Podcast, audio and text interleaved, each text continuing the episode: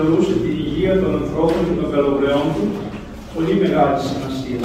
Και γι' αυτό έχει γράψει ειδικά κεφάλαια προς τις μοναχές πώς θα προσέχουν την υγεία τους με την ευχή του Αγίου, την ευχή του Αρχιεπισκόπου, γιατί δεν κάνουμε τίποτα σε καμία επισκοπική περιοχή, εάν δεν έχουμε πάρει την ευχή του Αγίου Επισκόπου σας, αλλά και την ευχή του Μητροπολίτου, στον οποίο εγώ αγγελικόμουν, στον Άγιο Παντελού. Λοιπόν, θα πούμε μερικά λόγια και θα σας τονίσω μερικά πράγματα, θα σας πω μερικά καινούργια πράγματα που δεν θα ξέρετε. Ας είναι καλά αυτός ο Σερβετάρης, ο άνθρωπος, ο οποίος έκανε αυτή την ωραία ταινία, μαζί με αυτή την κυρία Πόποβιτς, λοιπόν, η οποία, ο Γιάννος Πόποβιτς, όπως ξέρετε, ένα μεγάλο Γιάννος της Σερβίας, πατηριουστίνος Πόποβιτς, και μας έδωσαν αυτή την ταινία. Η ταινία μου λέει ο Σερβετάρης, την είδες, μου λέει όχι. Του λέει, μα, θα τη δω λίγο το μετά. Τι συμβαίνει. Χάνομαι μέρος της αληθείας. Όταν πάμε να ασχοληθούμε με ένα τέτοιο μεγάλο άγιο, με ένα τέτοιο μεγάλο πρόσωπο, ό,τι και να πούμε, μας ξεφεύγει η τελεία περιγραφή του ανθρώπου. Και γι' αυτό μετά στεκόμαστε και σε αυτά που είναι πιασάρικα. Τα πιασάρικα είναι ότι τον Άγιο το σπρώξανε, οι παπάδες τον βρίσανε, ότι ο Ιζαγγελέας πήγε να τους σηκώσει τους μια σκαπίλα και τους ξεράφηκε το χέρι. Αυτά είναι πιασάρικα.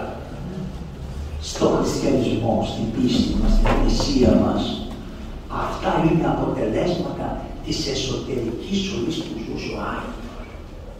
Δεν θα καθίσουμε στα εσωτερικά σχήματα που γεννήθηκε ο Άγιος. Ο Άγιος είναι τουρκόσπορος.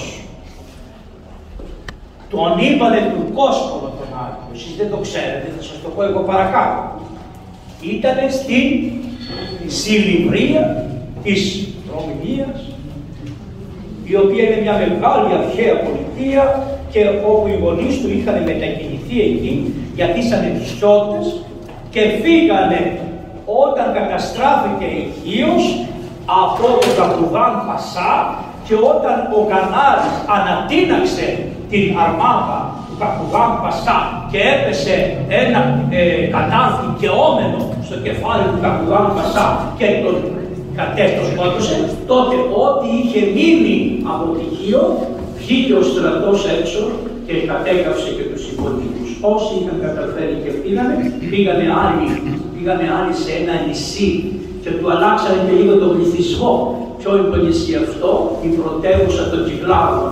Πήγανε δηλαδή στη Σύρο και ήταν φιλογονικοί άνθρωποι, ωραία, και φτιάξανε αυτά που βλέπετε. Πολλά φτιαχτήκανε από τους Χιώτες.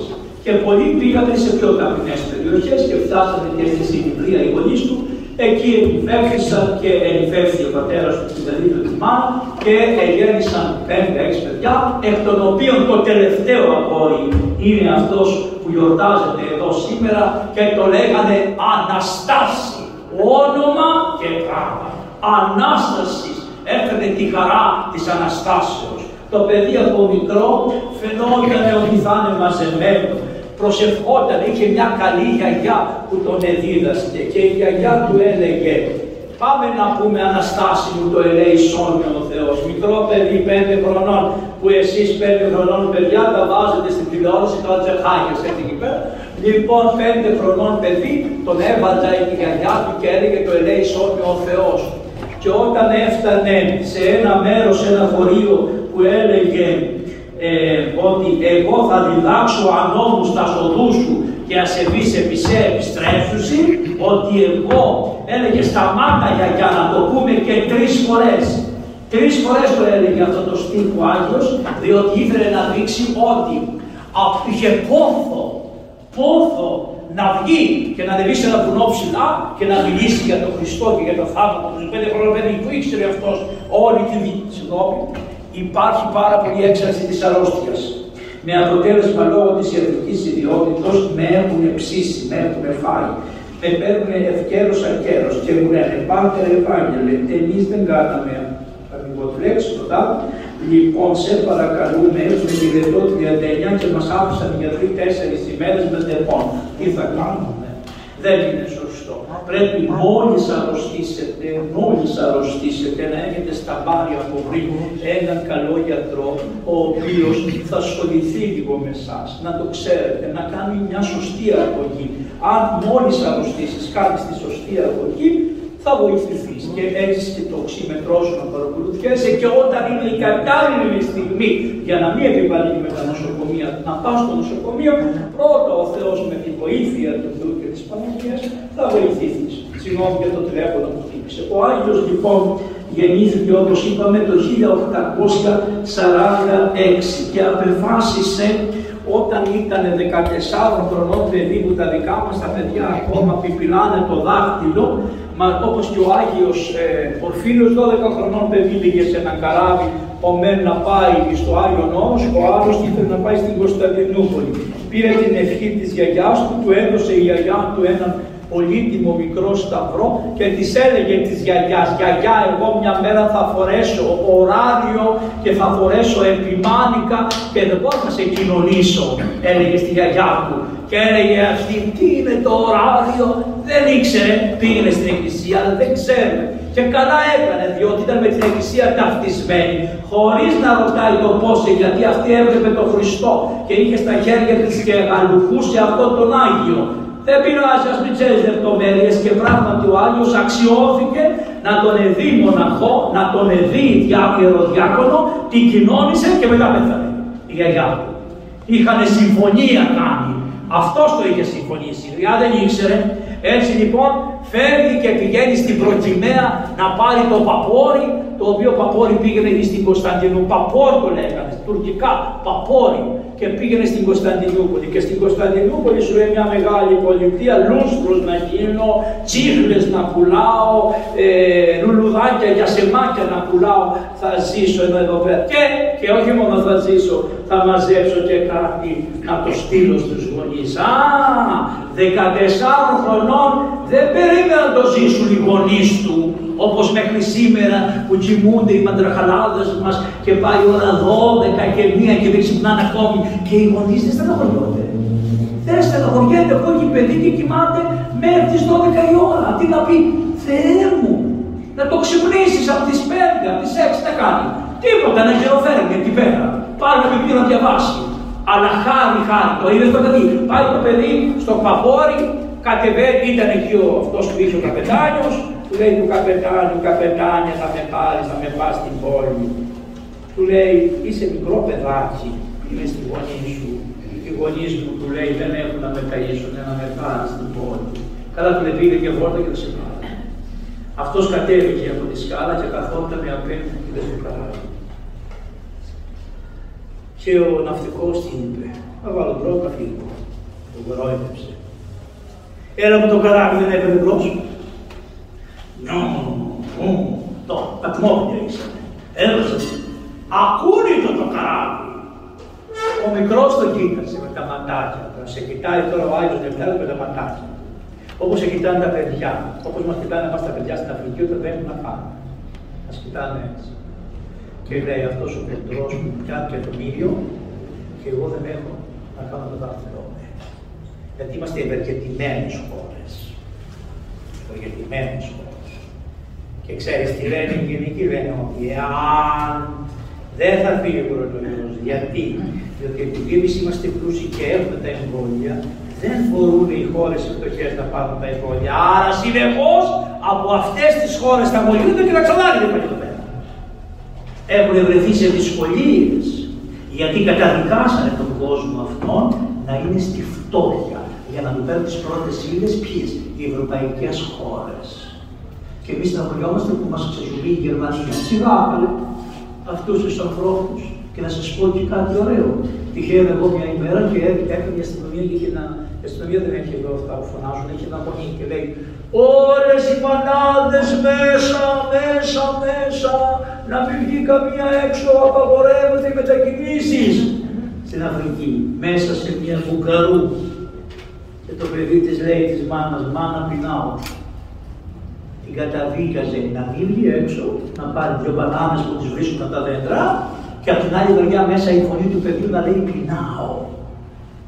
Ξέρετε την ισορροπία, είναι φρικτή. Τα μάτια λοιπόν αυτού του παιδιού, του Αγίου Ελευθερίου, κοιτάζανε τον καπετάνιο έτσι. Και όταν είδε ο καπετάνιος στα μάτια τη λύπη του, λέει, έβα μέσα, λέει, και αυτός ανέβρος δίνει μία πάμ και μπήκε μέσα στο καράβι. Στο καράβι λοιπόν πήγαινε να πάει στην πόλη και ήρθαν οι ελεγκτές. Ξέρετε οι ελεγκτές. Να ξέρετε, πολλές φορές οι ελεγκτές είναι σκληρότεροι από τους ιδιοκτήτες των παιδιών. Γιατί πολλές φορές αυτό δηλαδή, μπορεί να είναι ένας υπουργός πιο σκληρός από τον πρωθυπουργό. Αυτό είναι θυμόσαστε. Γιατί σου λέει, εγώ θέλω να δείξω ότι είμαι στη δουλειά μου σωστός. Θέλω να δείξω. Και κάνει το σωστό. Έτσι λοιπόν το πιάσανε τον μικρό, λέει, έλα εδώ, γιατί δεν είσαι αυτά. Δεν έχω λεφτά, είναι φτωχός. Και πάω στην πόλη να δουλέψω. Δεν έχω λεφτά. Δεν έχω λεφτά. Δεν με νοιάζει. Θα πληρώσω. Δεν έχω. Και τότε παρουσιάζει ο Θεός έναν άνθρωπο που λεγότανε Χορέμης και λέει, εγώ θα πληρώσω τα ναύλα του παιδιού. Και του πλήρωσε τα ναύλα του μικρού Αναστασίου. Το παιδί κατέβηκε στην πόλη σαν να κατεβεί σήμερα να πει ένα παιδί από το Καστελόριζο που να με θυλόκευε και να κατεβεί στον Περέρα. Μόνος, χωρίς τίποτα. Το Θεό βέβαια στην καρδιά από τη μάνα και αυτό το σκαμπουδάκι που του είχε δώσει η γιαγιά. Άρχισε να ψάχνει να βρει δουλειές, τέλος πάντων βρήκε δουλειά σε έναν δύστρομο άνθρωπο, ο οποίος τον έπρεπε.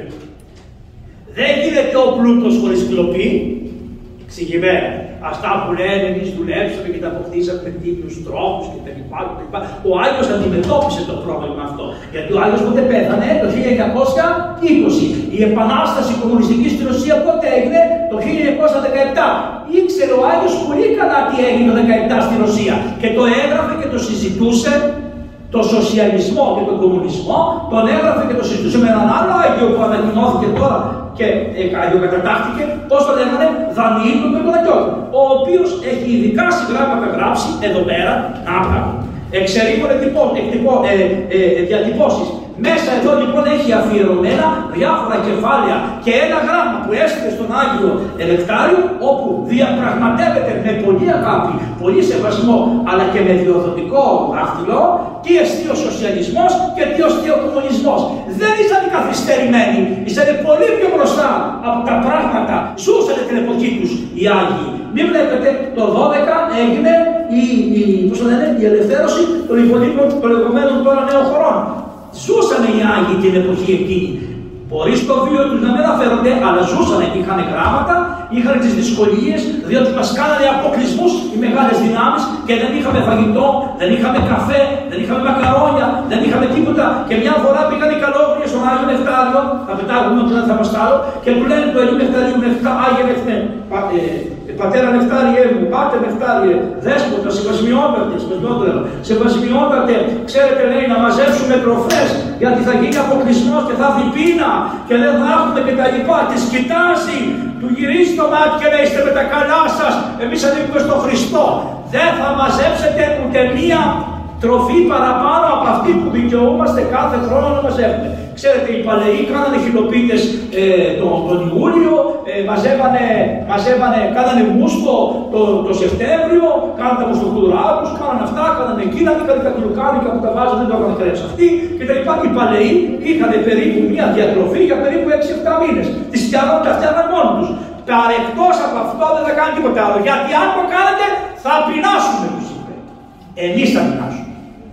Όσα μαζέψεις θα πεινάσεις. Και πράγματι λένε οι αδερφές αυτές εκεί που είχε στο μοναστήρι του, ότι ενώ έγινε αποκλεισμός, ενώ ήρθε πείνα στην περιοχή, αυτές δεν πεινάσανε και όποιος χτύπησε την πόρτα του μοναστηριού και του δίνανε, τόσο περισσότερα είχαν. Βλέπετε, θαυματουργόν ο Άγιος, εν ζωή, αλλά και μικρός. Το καράβι το πιάσε με τα χέρια του σαν τον Ηρακλή και είπε, δεν πας πουθενά. Δεν τα πιάσε με τα χέρια του αυτά, το έπιασε με τα πνευματικά του. Λοιπόν και πήγε σε αυτόν τον κακό άνθρωπο, να είναι καλό άνθρωπος, τον πήρε μέσα στη δουλειά του, τον έβαλε σε ένα μεγάλο. Έτσι είμαστε. Τους κακούς του λέμε να είναι καλά, στη βασιλεία των ουρανών. Και αυτό γιατί πιστεύετε ο Άγιος, όταν θα πήγε στη βασιλεία και τον είπε, λέει να καίγεται σαν τον πλούσιο του Λαζάρου, δεν θα είπε Κύριε, κάνε κάτι για αυτόν. Ο Άγιος έχει αφήσει παραγγελία και λέει ότι η Εκκλησία παίρνει ψυχή από την κόλαση και τη βάζει στο παράδεισο. Ξηγημένα πράγματα. Γιατί? Διότι είχαν έρθει οι μακρακιστές στην εποχή εκείνη και ήσαν πολύ σαν προτεστάντικο σύστημα ένα πράγμα και λέγανε ότι θα πρέπει να κάνεις καλά έργα και αν δεν κάνεις καλά έργα και πεθάνεις, πας στην κόλαση και στην κόλαση δεν είναι και στη μετάνοια. Στον άδρυ δεν είναι και στη μετάνοια. Δεν υπάρχει μετάνοια στον άδρυ.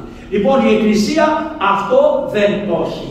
Στον άδρυ μπορεί να μην υπάρχει μετάνοια της ψυχής, αλλά η Εκκλησία συμπληρώνει το κενό με τον Χριστό ανάμεσα στο Λάζαρο που είναι στον Παράδεισο και τον πλούσιο που είναι στην κόλαση. Λέει ο Άγγελος Νεκτάριος, εγώ θα το διαβάσω μετά. Τώρα κάνουμε ένα γρήγορο και μετά σιγά σιγά θα σας το ξαναλέω. Όποιος κουράζεται, σηκώνεται και φεύγει. Λοιπόν, ο Άγιος αφού πήγε σε αυτό το αφεντικό, το δύστροφο το αφεντικό, τον έβασε και δούλευε, πούλαγε τσιγάρα, κάποια δελοσπέση κλπ. Μετά ο Άγιος στα σκοτεινά εκεί όπου μπορούσε με το φως του φεγγαριού, με λίγο κεράκι, άρχισε να μελετάει. Εξασφάλιζε βιβλία και διάβαζε. Ο Άγιος Νεκτάριος, το δημοτικό και το αρχές της πρώτης γυμνασίου, τα έκανε μόνος του, από μόνος του έκανε τα πράγματα. Υπάρχει ένα άλλο στην ιστορία τέτοιο, ο Μέγας Φώτιος. Ο Μέγας Φώτιος που είναι πανεπιστήμων άνθρωπος, που έκανε τον Πάπα φίλο και φτερό και που είναι πανεπιστήμων και από τους μεγαλύτερους Αγίους ο Μέγας Φώτιος, δεν πήγε σχολείο ποτέ. Είναι αυτοδίδακτος. Και έγινε και καθηγητής στο Πανεπιστήμιο της Μαγνάδας στην Κωνσταντινούπολη, χωρίς να έχει σπουδάσει στο ίδιο Πανεπιστήμιο. Φωτίστηκε από τον Θεό, είχε άπειρη μνήμη, ό,τι διάβαζε του έπαιρνε, ακόμα και στη ιατρική. Ό,τι διάβαζε του έπαιρνε και παρακολουθώντας μερικά πράγματα τα εντύπωνε και είναι πανεπιστήμων. Έχει γράψει ένα βιβλίο που λέγεται Μυριόβιβλος. Φαντάσου και μύρια πράγματα έχει μέσα στο βιβλίο από όλα. Και έκανε ερανισμό και πάρα πολλά κείμενα των αρχαίων που έχουν χαθεί τα έχει φυλάξει αυτός ο Άγιος. Το ίδιο έκανε και τούτος εδώ. Ο Άγιος Νεκτάριος, όταν ήταν παιδάκι, λέει της γιαγιάς, πήρε κάτι χαρτιά και τάραβε. Του λέει η γιαγιά, γιατί ταράβεις? Θα κάνω ένα βιβλίο να γράψω μέσα ό,τι ωραίο διαβάζω. Και πράγματι αυτό έκανε. Ό,τι διάβαζε, τι είπε? Ρε παιδί μου, να διδάξω τους ανθρώπους κάτι. Και τι κάνει? Πάνω στα κουτιά που παίρνανε οι άνθρωποι, πάνω στα μικρά αυτά τσουβαλάκια, καθότανε και έγραφε χωρία. Όχι μόνο το Ευαγγέλιο, όχι μόνο την Παλαιά Διαθήκη, αλλά και από όλους τους Έλληνες, τους Αρχαιολίακοι, παρακαλώ. Ήξερε την Ιλιάδα, την Οδύσσια, τον Ξενοφόντα, τον Φουκιδίδη, τον Πλάτωνα, τους Προσοκρατικούς τα πάντα, το Θαλή, το Μιλήσιο, που τα παιδιά 12 χρονών άμα τους τα πεις ούτε ξέρουν τι είναι. 14 χρονών διάβαζε στην αρχαία γλώσσα τον Ξενοφόντα. Μεγάλος και έγραφε, χαρτάκι, ένα από τα ωραία που έγραφε είναι το γνώθι σαχνό. Τι το γνώθεις αυτό? Ανόητε άνθρωπε, να γνωρίζεις ποιος είναι ο εαυτός σου. Τι σημαίνει αυτό? Ότι είσαι πεπερασμένος, ότι το μυαλουδάκι σου είναι πεπερασμένο και μια μέρα θα ανοίξει ένας τάφος και κλαπ θα σε χώσουνε μέσα και μετά δεν θα σε ξαναδεί κανείς ποτέ, ή μη μόνον ο Θεός στην αιωνία του πλήρη. Αυτό το γνώρισε αυτό. Και το πήρανε οι αρχαίοι Έλληνες οι κακόμοιροι και πού το γράψανε. Σου λέει ποιο ήταν το πιο μεγάλο ιερό στην αρχαία Ελλάδα που πέθανε κόσμος, έμενε πολλής. Οι δελφοί πηγαίνανε να μάθουνε πότε θα γίνει αυτό, πότε θα ξέρουν τα μαγικά αυτά, σαν τις κατορύφτρες που έχουμε σήμερα.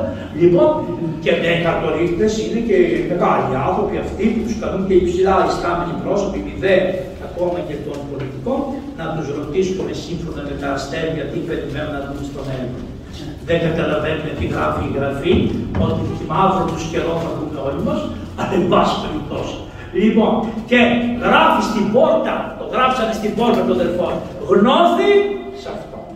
Έγραφε λοιπόν ο Άγιος, γνώθη σε αυτό, αγαπάτε αλλήλους, άλλα κείμενα, τα οποία εκτός που τα έγραφε ο Άγιος, τα αποδελτίωνε, δηλαδή έλεγε Πυθαγόρας, στο κράτος.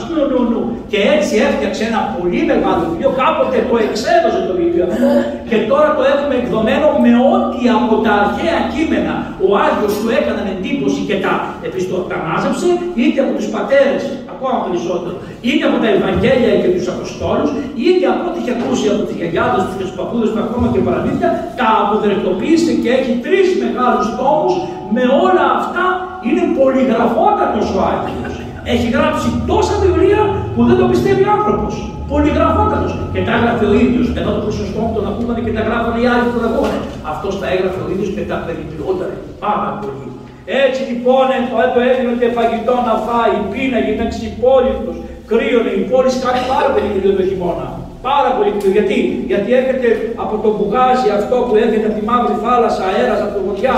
Επίσης όλη η ροπηλία είναι ανοιχτή και έρχεται ο βοριάς από πάνω και παγώνει τα πάντα. Χιόνι και πάγο είχε η πόλη. Στο παιδί του τούριζε και λέει Θεέ μου θα πεθάνω. Μα τι να κάνω. Και λέει θα γράψω ένα γράμμα στο Χριστό. Και κάθεται και γράφει στο Χριστό και του λέει Χριστέ μου σ' αγαπάω, δεν έχω να φάω, δεν έχω να ντυθώ, κάνε κάτι, σ' αγαπάω, το κλείνει, δεν είχε να πατώσουμε, το κολλάει, το που από εκεί το βάζει, γράφει προς το Κύριο ημών Ιησού Χριστό, γράφει το γράμμα και βγαίνει να πάει να το ταχυδρομήσει ο μαύρος και το βλέπει ο άνθρωπος που ήταν απέναντι στο παντοσακί που δούλευε και του λέει, έλα εδώ ρε Νεκτάριο, πού πας, Αναστάσιο, έλα εδώ, πού πας, λέει, πάω, λέει, να ταχυδρομήσω εγώ το γράμμα, το παίρνει ο άνθρωπος, του λέει, άσε, του λέει, θα το ταχυδρομήσω εγώ και όταν είδε που το έστελνε, λέει ο άνθρωπος, Χριστέ μου, άσε, ας το ανοίξω το γράμμα και όταν είδε τι έλεγε το γράμμα μέσα, παίρνει χρήματα, τα χώνει μέσα στο φάκελο, το ταχυδρομή, το παίρνει το παιδί, ανοίγει τα λεφτά, χαρά Θεού παιδί, αθώο. Δεν είχε πειρασμό στην καρδιά του, πάει αγοράζει παπούτσια, αγοράζει φιτζούρι, αγοράζει ρουκαλάκια, δίνεται και το βλέπει τα παιδικά και του λέει «Μέστρεψες βρε αλήτη που τα βρήκες». Το βλέπετε. Αρχίζει το βάσανο του από τις πρώτες μέρες που ασχολείται με τον κόσμο και ο κόσμος μαζί του και τον είπανε συκοφαντία. Τον είπανε κλέφτη, είσαι κλέφτης. Τον έδερνε, το παιδί έκλαιγε και έλεγε όχι, μου τα έστειλε ο Χριστός, όχι. Ότι, ποιος Χριστός, έλεγε ο άλλος ο αντίπιστος. Τον εκτυπούσε το καημένο και τότε απέναντι ο άνθρωπος επεμβαίνει και λέει μην το κάνεις αυτό το πράγμα, το αδικείς το παιδί. Εγώ τα έκανα και του το εξήγησα. Άλλη βίλε ότι του είπε δώσε μόνο το παιδί εγώ να έρθει στη δική μου δουλειά, όπου εκεί το σκέπασε το παιδάκι, έμαθε τα πρώτα γράμματα ακόμα καλύτερα, τον βοήθησε, συνέχιζε αυτή τη δουλειά του κηρύγματος και όταν περίπου επέρασαν 7 χρόνια φεύγει και πηγαίνει, γιατί και όλη του η οικογένεια έφυγε από εκεί που ήταν το παλιό που έμενε, όπως σας είπα, στην Ιβρία και κατεβήκανε στοιχείο και πήγανε στο Λιβύη. Στο Λιβύη τώρα πια 20 χρονών ο Άγιος Νεκτάριος, προσευχόμενος, διαβάζοντας, καλλιεργώντας τον εαυτό του, νηστεύοντας αυστηρά, χωρίς συντυχίες ανθρώπινες, κατεβαίνει λοιπόν στην Ίσο Χίο και εκεί αρχίζει τώρα μια νέα πνευματική ζωή. Οι Χιώτες λένε δεν έχουμε δάσκαλο για το χωριό Λυθή. Λοιπόν, αυτόν θα κάνουμε δάσκαλο. Μα πού δεν πήγε στο πανεπιστήμιο, δεν πήγε στην Ακαδημία. Πώς τον καταλάβουν να τον είναι δάσκαλος. Οι παλιοί ξέρανε γι' αυτό. Αυτοί που ήσαν εκεί δεν θα πάει γράμματα, τα γράμματα που ξέρουν οι παλιοί δεν τα ξέρουν τώρα όλοι οι καθηγητές του κόσμου. Οι παλιοί, αυτοί που πηγαίνανε στο σχολαρχείο, είχαν πολύ περισσότερες γνώσεις σε όλα τα θέματα από οποιοδήποτε τελείωσε το Πανεπιστήμιο του 1974. Εξηγημένοι, εγώ το έχω ζήσει. Πιο γνωστοί και πιο σοφοί και πιο ψαλογιστικά σε τι όλα είχες, ξέρω, τα πάνε. Λοιπόν, το είπαν το παιδί, εσύ θα γίνεις καθηγητής δάσκαλος στα παιδιά στο σχολείο. Το πήρανε λοιπόν και τον βάλανε δάσκαλος στα παιδιά στο σχολείο. Τα παιδιά τα βοήθησε πολύ ο Άγιος, γιατί ο Άγιος είχε το χάρισμα της διδασκαλίας. Το χάρισμα της διδασκαλίας και τα παιδιά ήταν και έναν Άγιο. Ξέρετε, να σε διδάσκει ένας Άγιος. Μεγάλο πράγμα. Εσείς όλοι θυμόσαστε πάντοτε τον καλό σας το δάσκαλο, όποιος είχε καλό δάσκαλο στο σχολείο, τον θυμάται μέχρι που να πεθάνει. Του κάνει μεγάλη εντύπωση ο καλός ο δάσκαλος, ο άνθρωπος του Θεού. Φανταστείτε με έχεις τώρα διδάσκαλο τον Άγιο Νεκτάριο. Ο Άγιος Νεκτάριος, ο Αναστάσιος Κεφαλάς όμως, βοηθούσε και την οικογένειά του. Του λέει ο πατέρας του, Αναστάση, θα πάμε από τη Χίο στην Πιτιλίνη, κάτι πράγματα, γιατί ο πατέρας του πήγε μια βαρκούλα, μια βάρκα δηλαδή, και έκανε μεταφορές από εδώ, πήγαινε στη Μικρασία, από εκεί. Λέει, έλα να κοιμηθείς, λέει, πάμε. Καθίσανε λοιπόν ο Αναστάσιος, το κατεβάσανε κάπου μέσα στο καραβάκι, κάπου και του λένε κοιμήσου εσύ και όταν θα χρειαστεί η βάρδια θα θυμώνει και βγήκαν έξω από το χείο, πιάνει μια μεγάλη φουρτούνα να καταγωνίζεται, του σφάει η αντένα που κρατούσε το πανί, πηγαίναν και ερχόντουσαν. Λένε τα άλλα παιδιά στον πατέρα, Δήμο. Και ο Δήμο λέει να τον εξηγήσω με τούτονε. Λέει, άστονε, αφού θα πνιγεί, να πνιγεί χωρίς να του καταλάβει, λέει ο πατέρας του. Λοιπόν, σε μια στιγμή όμως πάνε τα παιδιά και λένε, Αναστάσης, Ζήκο, πληγόμαστε. Βγαίνει αυτός έξω, βλέπει την καταστροφή, τον αγέρα, τα πάντα κτλ. Και δίνει μία το παλικάρι, πιάνεται πάνω από το πανί που πήγαινε περαδόθε, είχε και μια ζωνούλα και έδεσε τη ζώνη του με το πανί και το κράταγε. Και αυτός ο άνθρωπος με την προσευχή τους πήγε στη Μυτιλήνη. Γυρίζει ο γέρος πίσω και λέει στη γυναίκα του, έλα να σου πω. Λέει κάτι. Ανάψε καντήλι, άναψε θηλιά, άναψε κερί, πάμε στα εγωίσματα. Κακομοίρα μου, τη λέει, έχουμε ένα παιδί που θα γίνει Άγιος. Ο πατέρας του το κατάλαβε και η μάνα, αλλά ξέρεις όταν ζεις με έναν Άγιο δεν καταλαβαίνεις. Όταν πεθάνει και φύγας σου καταλαβαίνεις. Πηγάζει ο Πορφύριο, μπαίνει, πηγαίνει. Και τι σου είπες, ένα τι μου είπε, αυτό ήταν όλο. Και αυτοί που ήσαν πολλές φορές πηγαίνει στον Παριφρέμιο και τον Αγιώτη, αυτοί ο Ρεγιέρος, ο Κατοικομένος, τι ωραία που νόδο, τι καλά που νόδο, και τα λοιπά. Παγάζει ο Ροφαΐσης, Κατάλαβε, όταν φεύγει ο Άγιος, αυτός το κατάλαβε, κοιτάζει και λέει, αυτό το παιδί μας θα γίνει Άγιος. Ακούσε τώρα στοιχείο τι γινόταν. Στοιχείο υπήρχαν δύο μεγάλες, έτσι, πρέπει να καταλάβετε ότι στο Άγιον Όρος έγινε μια μεγάλη φασαρία. Ποια φασαρία? Οι καλογέροι κάναν τα μνημόσυνα κάθε Σάββατο. Όμως είπαν, είναι σαν τους είπαν, γιατί να τα κάνουμε Σάββατο που έχουμε δουλειές, να τα μεταφέρουμε την Κυριακή, ώστε με μια λειτουργία να κάνουμε και τα κόλληβα μαζί. Ενώ η ημέρα του Σαββάτου να γίνονται τα κόλληβα. Και επειδή χτίζανε το Κυριακό της Αγίας Άννης, λέει, μωρέ, τι στο καλό. Αφού έχουμε πολλές δουλειές, ας κάνουμε τις δουλειές το Σάββατο και ας μεταφέρουμε τα μνημόσυνα την Κυριακή. Αυτό είναι προσμήκευση. Αυτό είναι αλλαγή της παραδόσεως. Όχι, Κύριε. Όπως τα λέει το Ευαγγέλιο, όπως τα είπαν οι πατέρες, όπως τα είπαν οι πατέρες των πατέρων, όπως μας τα παραδώσαν οι πατέρες των πατέρων, δεν πειράζουν τίποτα. Μην τα αλλάξεις. Έτσι, οι πραγματικοί καλόγεροι, οι πιο ασχετικοί, οι πιο πνευματικοί, οι πιο αυτοί κολλήσανε και είπανε όχι, δεν το δεχόμαστε. Και γίνεται μια μεγάλη φασαρία, σκοτωθήκαμε μεταξύ τους έντρους, μάλλον με καλή ώρα εμβολιασμένη εμβολία, στην Κουρουκούδου του Σκορπαμπάου Κυρίου. Λοιπόν, το Πατριαρχείο ανεκατεύθηκε όπου ανεκατεύθηκε. Μην καλέσεις ποτέ τον ανώτερό σου να ανεκατευθείς υποθέσεις σου, χάθηκες. Λύστε τα μεταξύ σας όσο μπορείτε. Μην πάτε παραπάνω εκεί, γι' αυτό είπε ο Χριστός. Μην πάτε στο δικαστήριο, όλες τις διαφορές σας λύστε τις στην είσοδο του δικαστήριου, γιατί μετά δεν θα δείτε άκρη ποτέ. Λοιπόν, τους πήγανε το οικουμενικό, βγάζει στο οικουμενικό αυτές τις ωραίες αποφάσεις που λέει και με τον διοικητή και με τον καταδεσπούμενο και με όλες αυτές. Έτσι κάνει η εξουσία πάνω σου. Και με σένα καλά και με τον άλλο καλό, ειρήνη, χαμός κτλ. Φασαρία οι καλόγεροι, φασαρία κάνετε, δεν ακούτε τη μητέρα Εκκλησία που σας λέει καθίστε φρόνιμοι και όποιος θέλει ας κάνει Σάββατο και όποιος θέλει ας κάνει Κυριακή. Μα λέει δεν μπορεί όποιος θέλει, η Εκκλησία δεν έχει όποιος θέλει, πρέπει να κάνεις αυτό που έχουν την παράδοση της Εκκλησίας. Σκοτωμός, πετάνε τον Άγιο Νικόδημο, τον Άγιο Ρήτη απ' έξω, πετάνε τον Άγιο Μάρκο, τον Άγιο, που είναι αυτό που είναι στην Κόρινθο, τον Άγιο Μακάριο της Κορίνθου και διώχνουν πάρα πολλούς καλογέρους, οι οποίοι με τη χάρη του Θεού φεύγουν και πηγαίνουν στη Σκιάθο, Άθο, πηγαίνουν στην Κρήτη, πήγανε σε διάφορα μέρη της Ελλάδος, σε διάφορα μέρη και πήγανε και στη Χίο και πήγανε και στη Σύρο. Δηλαδή τι κάνανε. Τι κάνανε με αυτό, διώξανε αυτούς τους ασκητές που ασχολόντουσαν με την Ιερά Προσευχή, τους διώξανε, φύγανε αυτοί, ακρευνείς Ορθόδοξοι και πήγανε στα διάφορα μέρη και ιδρύσανε μικρές αδελφότητες. Ένας από αυτούς ήταν ένας καλόγερος, ο οποίος το λέγανε Παρθένιο. Αυτός πήρε την παράδοση από αυτούς, αυτός έφτιαξε μια εκκλησία που ήταν στον Άγιο Μάρκο, γι' αυτό και λέγεται Άγιο Μάρκο κάτι.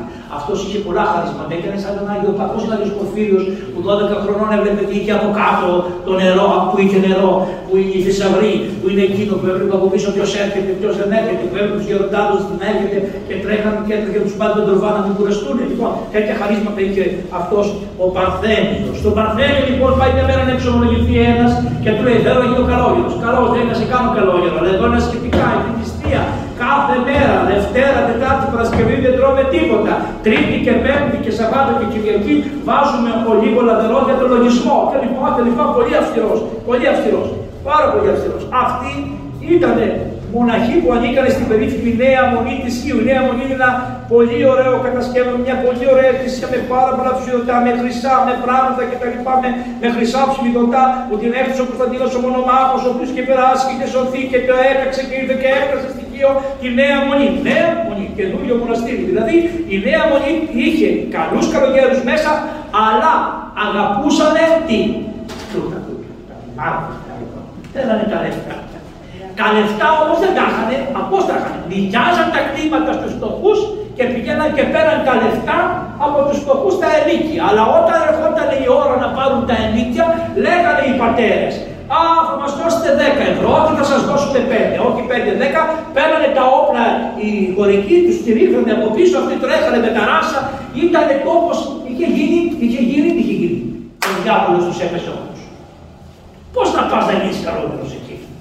Ο καλόγερος θέλει ησυχία, θέλει αγάπη, θέλει προσευχή, θέλει νηστεία, θέλει ελεημοσύνη, θέλει δεν πειράζει. Μου πήρες και τα ρούχα πάνω μου και το βρακί. Αυτό είναι καλόγερος.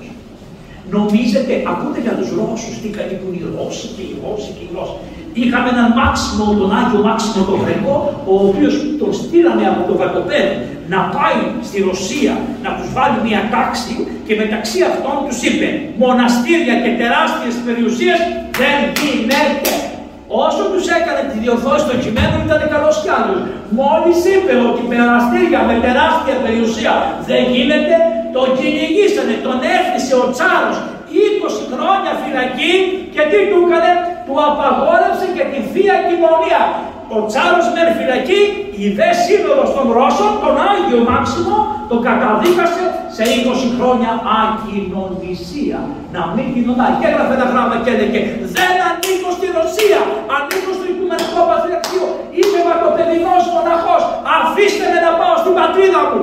Όχι, δεν σου ανοίγω τις φυλακές να φύγεις. Εδώ θα ψοφήσεις και ακοινώνητος. Ωραία, χριστιανικά. Πολύ χριστιανικά είναι αυτά. Γι' αυτό να ξέρετε, βλασφημείτε το όνομα του Χριστού. Οι Τούρκοι γελάγανε. Σου λέγανε, θα μας καλέσουν οι μοναχοί να πάμε να τους πάρουμε τα χρήματα από τους φτωχούς. Δηλαδή οι φτωχοί ήταν η φτώχεια τους, τον Κοτσαμπάση, τον Τούρκο και το μοναστήρι.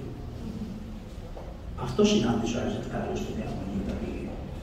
Οι γεροντάδες αυτοί όμως είχαν φύγει. Πάλι του ένας και του λέει, γέροντα του λέει: Παρθένιε, εγώ θέλω να γίνω μοναχός. Αυτός ήταν λατρή. Να γίνεις μοναχός, του λέει. Θέλω να εξομολογηθώ. Σκότωσα άνθρωπο. Όχι, λέει ο γέρος τώρα. Τι θα έχει αυτός εδώ πέρα. Έχουμε άλλους πελάτες. Σκότωσα. Πού το σκότωσες, βρε.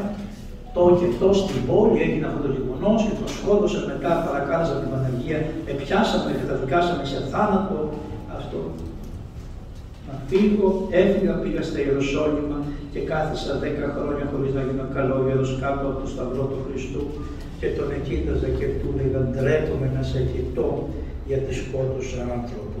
Και έλεγε στην είδησή μου: Μα καλά, του κανείς αυτό σε πείραξε. με πείραξε, δεν με πείραξε, εγώ Χριστέ μου τον εσκότωσα. Και μου έρχεται ότι ο πιο αυστηρός γέροντας που υπάρχει στην Ελλάδα είναι αυτός ο Παρθένιος στοιχείο, να πας στοιχείο. Και ήρθα, λέει, σε σένα να υποταχθώ. Του λέει, θα σε κάνω καλό, γιατί πέρασες τους κόπους που έπρεπε τόσα χρόνια, συνθήκες. Ξοχολογήθηκες, αλλά και συνθήκες. Αλλά δεν κάνεις για μένα ούτε το να μείνεις, ούτε στη νέα Βουλή. Είναι μια σπηλιά και θα πάω να σε πώσω στη σπηλιά. Και ήταν μια σπηλιά και τον έχωσε εκεί πέρα και πώς τον είπανε αυτόν, Παχώμιο. Ποιος είναι ο Παχώμιος, ο γέροντας του Αγίου Νεκταρίου. Δηλαδή ο άνθρωπος που τον δεν τα πατάς, αλλά ο άνθρωπος που τον εισήγαγε στην πνευματική ζωή και ο άνθρωπος που άφηνε το σχολείο και πήγαινε στη σπηλιά να δει τον άνθρωπο να τον καθοδηγήσει στην πνευματική ζωή, στην άσκηση, στην νηστεία, στην προσευχή, στον Κύριε Ιησού Χριστέ ελεησόμεν, στο υπεραγία Θεοτό και σώσον ημάς, στην αγιογραφία, γιατί έμαθε ο Άγιος την αγιογραφία, και στα μουσικά που του μάθε, αυτός και το μοναστήρι του γέροντος Παρθενίου τα έπαθε εκεί. Και όταν ήρθε η ώρα, ένας δεσπότης καλός του είπε, θα σε χειροτονήσω, θα σε κάνουμε καλόγυρο και θα σε κάνουμε παπά.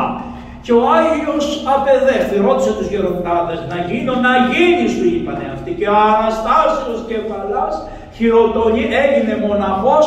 Πότε έγινε, 7 Οκτωβρίου, Νοεμβρίου, δηλαδή την προηγούμενη, σαν την προηγούμενη Κυριακή.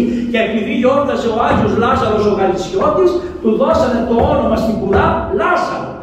Άλλος Αναστάσιος και Λάζαρος. Ο Αναστάσιος είναι η Ανάσταση, αλλά και Λάζαρος πάλι σημαίνει την Ανάσταση του Λαζάρου. Αφού το έγινε και αυτό, μετά ο Άγιος τον έστειλε κάποιος, συναντιέται με τον Χορέμι. Ο Χορέμις τώρα είναι αυτός που, αν θυμάστε, είχε έναν υψηλό Χορέμι που το συνάντησε πάνω στο καράβι και του πλήρωσε, το βλέπετε αυτή η οικογένεια, την έστειλε ο Θεός να το προστατεύει το παιδάκι. Και ο Χορέμις ο ίδιος παρουσιάστηκε και πήγε ή έμαθε ότι στη Νέα Μονή υπάρχει ένας καλόγερος Άγιος άνθρωπος. Ο Άγιος με τους μοναχούς δεν μάλωσε, με τους κοσμικούς δεν μάλωσε. Πώς τα κατάφερε σε ένα μοναστήρι που σκοτωνόντουσαν όλη μέρα. Ο Άγιος να τα έχει καλά με όποιον και ήταν Άγιος.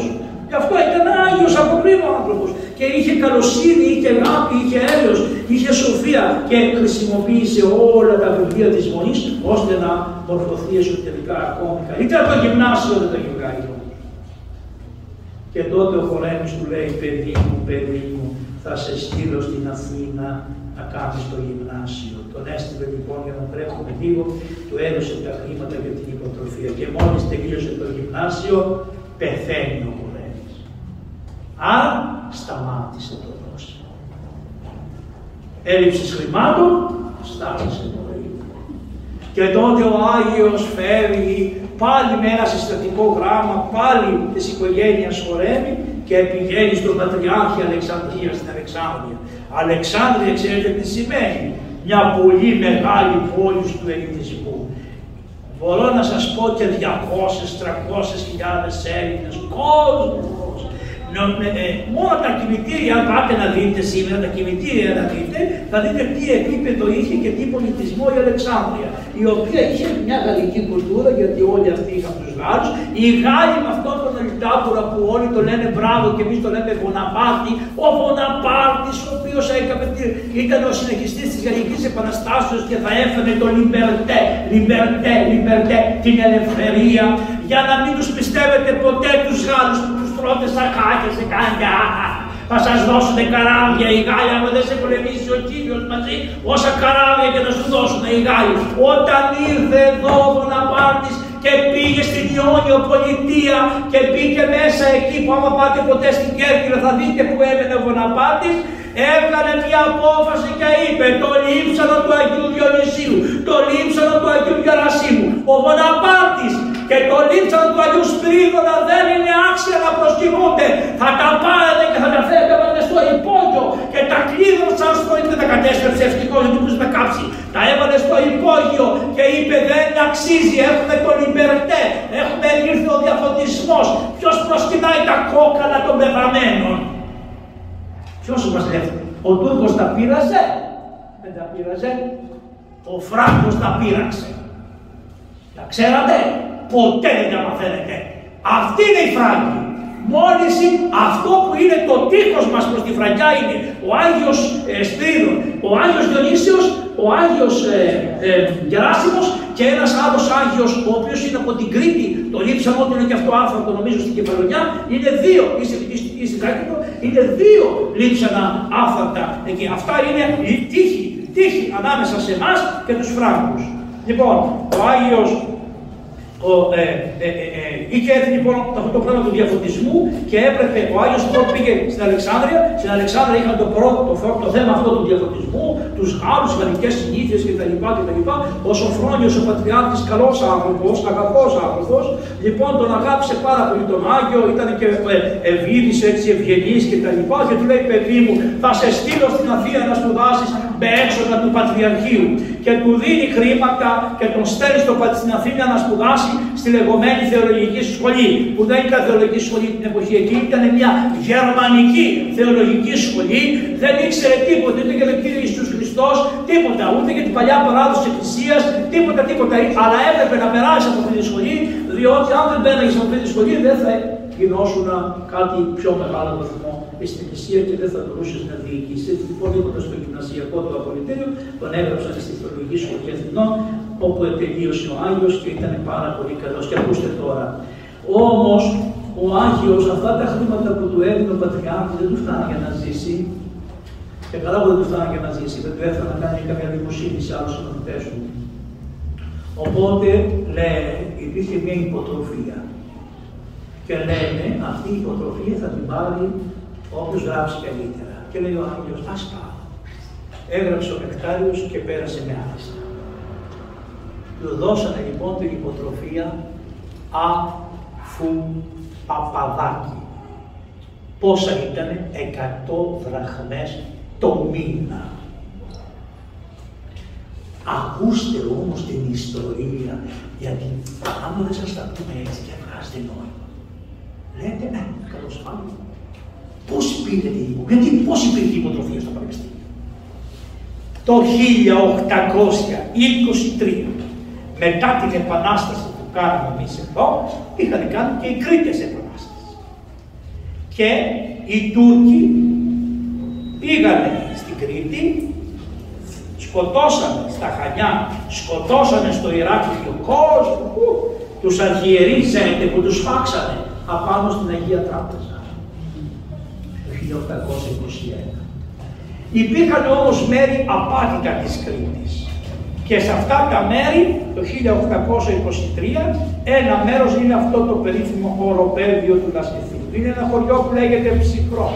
Γιατί λέγεται Ψυχρό, γιατί έχει ψύχρα, αλλά υπάρχουν και κάτι βρύσες που τρέχουν πολλά νερά και φέρνει δροσιά. Εκεί στο Ψυχρό ήταν παπάς, ένας Παπαφραγκίσκος, Παπαδάκης. Αυτός σφάξανε τον πατέρα και τη μάνα μπροστά στα τρία του παιδιά. Το ένα παιδί το λέγανε Αντώνη, τον άλλο νομίζω το λέγανε Εμμανουήλ ή Ανδρέα και ένα άλλο. Τα τρία παιδιά τα πήρανε οι Τούρκοι και τα πουλήσανε στην Αίγυπτο, στην Αλεξάνδρεια, τα πουλήσανε για δούλους. Το ένα παιδί το πήρε ο Πασάς που ήταν ο διοικητής της Αιγύπτου, γιατί ήταν πολύ ωραίο και καλό και έξυπνο παιδάκι. Και το έκανε Σουμανέτη, ξέχασε το όνομά του ότι ήταν Μανώλης και τον έκανε μουσουλμάνο. Και με τα χρόνια έγινε, προσέξτε τι έγινε, ο υπουργός των στρατιωτικών της Αιγύπτου. Το άλλο παιδί το πουλήσανε στην Κωνσταντινούπολη. Πάει στην Κωνσταντινούπολη το παιδί και αφού 6 χρόνια υπέμεινε τις ταλαιπωρίες και τις φυλακίσεις και όλα, 6 χρόνια κάνει ένα πράγμα, βλέπει ένα καράβι ενός Έλληνα που είχε ένα δοχείο με τυρί, γυρίζει το τυρί στη θάλασσα, χώνεται μέσα, βάζει το καπάκι και φεύγει από την Κωνσταντινούπολη και πάει στη Ρωσία με το καράβι. Και στη Ρωσία γνωρίζεται με έναν Κύριο, τον κάνει γεωπόνο, του βγάζει πάρα πολλά λεφτά, μα πάρα πολλά λεφτά και το 1860 ο αδερφός ο ένας έγινε Ορθόδοξος και Ζάπλουτος και ο άλλος έγινε Μουσουλμάνος και Ζάπλουτος. 2 αδέρφια που τα χώρισε ο πόλεμος. Ο Παπαδάκης όταν γύρισε στην Ελλάδα χτιζότανε αυτό το πανεπιστήμιο εδώ πέρα, που όταν πέρασε ο Κολοκοτρώνης και είδε τα σχέδια και τα θεμέλια, λέει ο Κολοκοτρώνης, νομίζω ήταν και ο Νικηταράς ή ο βασιλιάς, δεν θυμάμαι, του λέει ο βασιλιάς μάλλον του Κολοκοτρώνη, Κολοκοτρώνη, πώς το βλέπεις αυτό το κτίριο? Κοίταξε, του λέει, άμα πάει καλά θα ζήσει και η βασιλεία σου, άμα δεν πάει καλά θα χάσει το στέμα σου. Ο γέρος. Ποιος είναι αυτός που έκτισε τα πανεπιστήμια? Ο Παπαδάκης. Έδωσε λεφτά, αυτό που βλέπετε τώρα. Και τι έκανε? Αφήνει και 1 δισεκατομμύριο δραχμές στις σημερινές αναλογίες, που τώρα πρέπει να το μετακοπλήσετε με το ευρώ. Αφήνει και λέει 10 παιδιά το χρόνο θα λαμβάνουν υποτροφία. Αλλά τα παιδιά τα περισσότερα θα είναι της τιμολογικής ή της Ριζαρίου σχολής, γιατί ο παπάς του ήταν παπάς και τον σφάξανε οι Τούρκοι μπροστά του.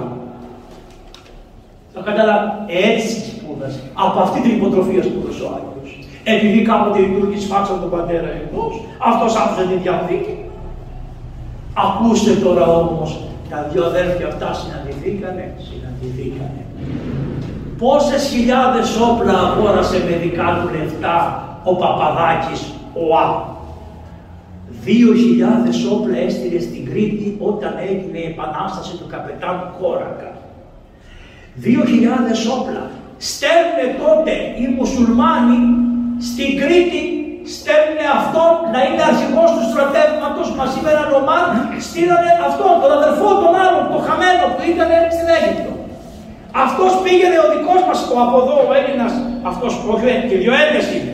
Απλώς ο ένας ο Κακομοίρης τον είχαν εξομωτήσει και τον άλλον παρέμεινε στην Ακησία και την Ορθοδοξία. Και πολεμάνε μεταξύ τους τα αδέρφια. Μία σφαίρα χτυπάει το πόδι του μουσουλμάνου. Προτού να γίνει αυτό, είχε πάει ένας ξάδελφος αυτών και τον βρήκε αυτόν και του είπε «Είσαι Έλληνας». Λέει αυτός, θυμάμαι τον παπά μου, που τον σφάξαμε. Αλλά τώρα δεν είναι ώρα να παρουσιαστούν αυτά. Κοιτάξτε τι έκανε. Τη σφαίρα που του χτύπησε το πόδι του μουσουλμάνου, λέει στον γιατρό «Βγάρτηνε, φέρνει, μην την πετάξεις, γιατί είναι από αδερφό μου. Δώσεις. Πάνε λοιπόν ξανά οι Τούρκοι με αυτόν αρχηγό, κατά εντολή των άλλων, πάνε στο χωριό του να το ξανακάψουν. Θυμάται τη σκηνή και λέει «Όλη υποχώρηση και όποιος δεν υποχωρούσε το του φέγγιζε». Έσωσε το χωριό του. Και μετά τον καλεί στη σκηνή ο αρχηγός και του λέει «Βρε». Το λοιπόν, όπως το λέγαμε, τότε παρόλια δεν έχει το όνομα, θα βγάλει άλλο όνομα. Λοιπόν, βρε, του λέει, μπράβο, αγωνίστηκες, γιατί σφύριξες την υποχώρηση, δεν ήταν πάρα πολύ βέβαιοι εχθροί και θα τους πας πετσοκόβανε ή καθώς. Λέει, καλά, πάρε να πεις αυτόν τον καφέ, και μέσα στο καφέ του είχε βάλει δηλητήριο και πέφτει μπροστά. Το φαντάζεστε, από αυτούς βγήκε η υποτροφία που πήρε ο Άγιος. Και πήρε 100 δραχμές, 100 δραχμές. Αυτό πώς λέγεται, ξέρετε? Αυτό λέγεται δράξη. Είναι από τη λέξη δράκο, πιάνω. Άρα ό,τι το είχες εδώ μέσα, πώς το έλεγες? Δραχμή.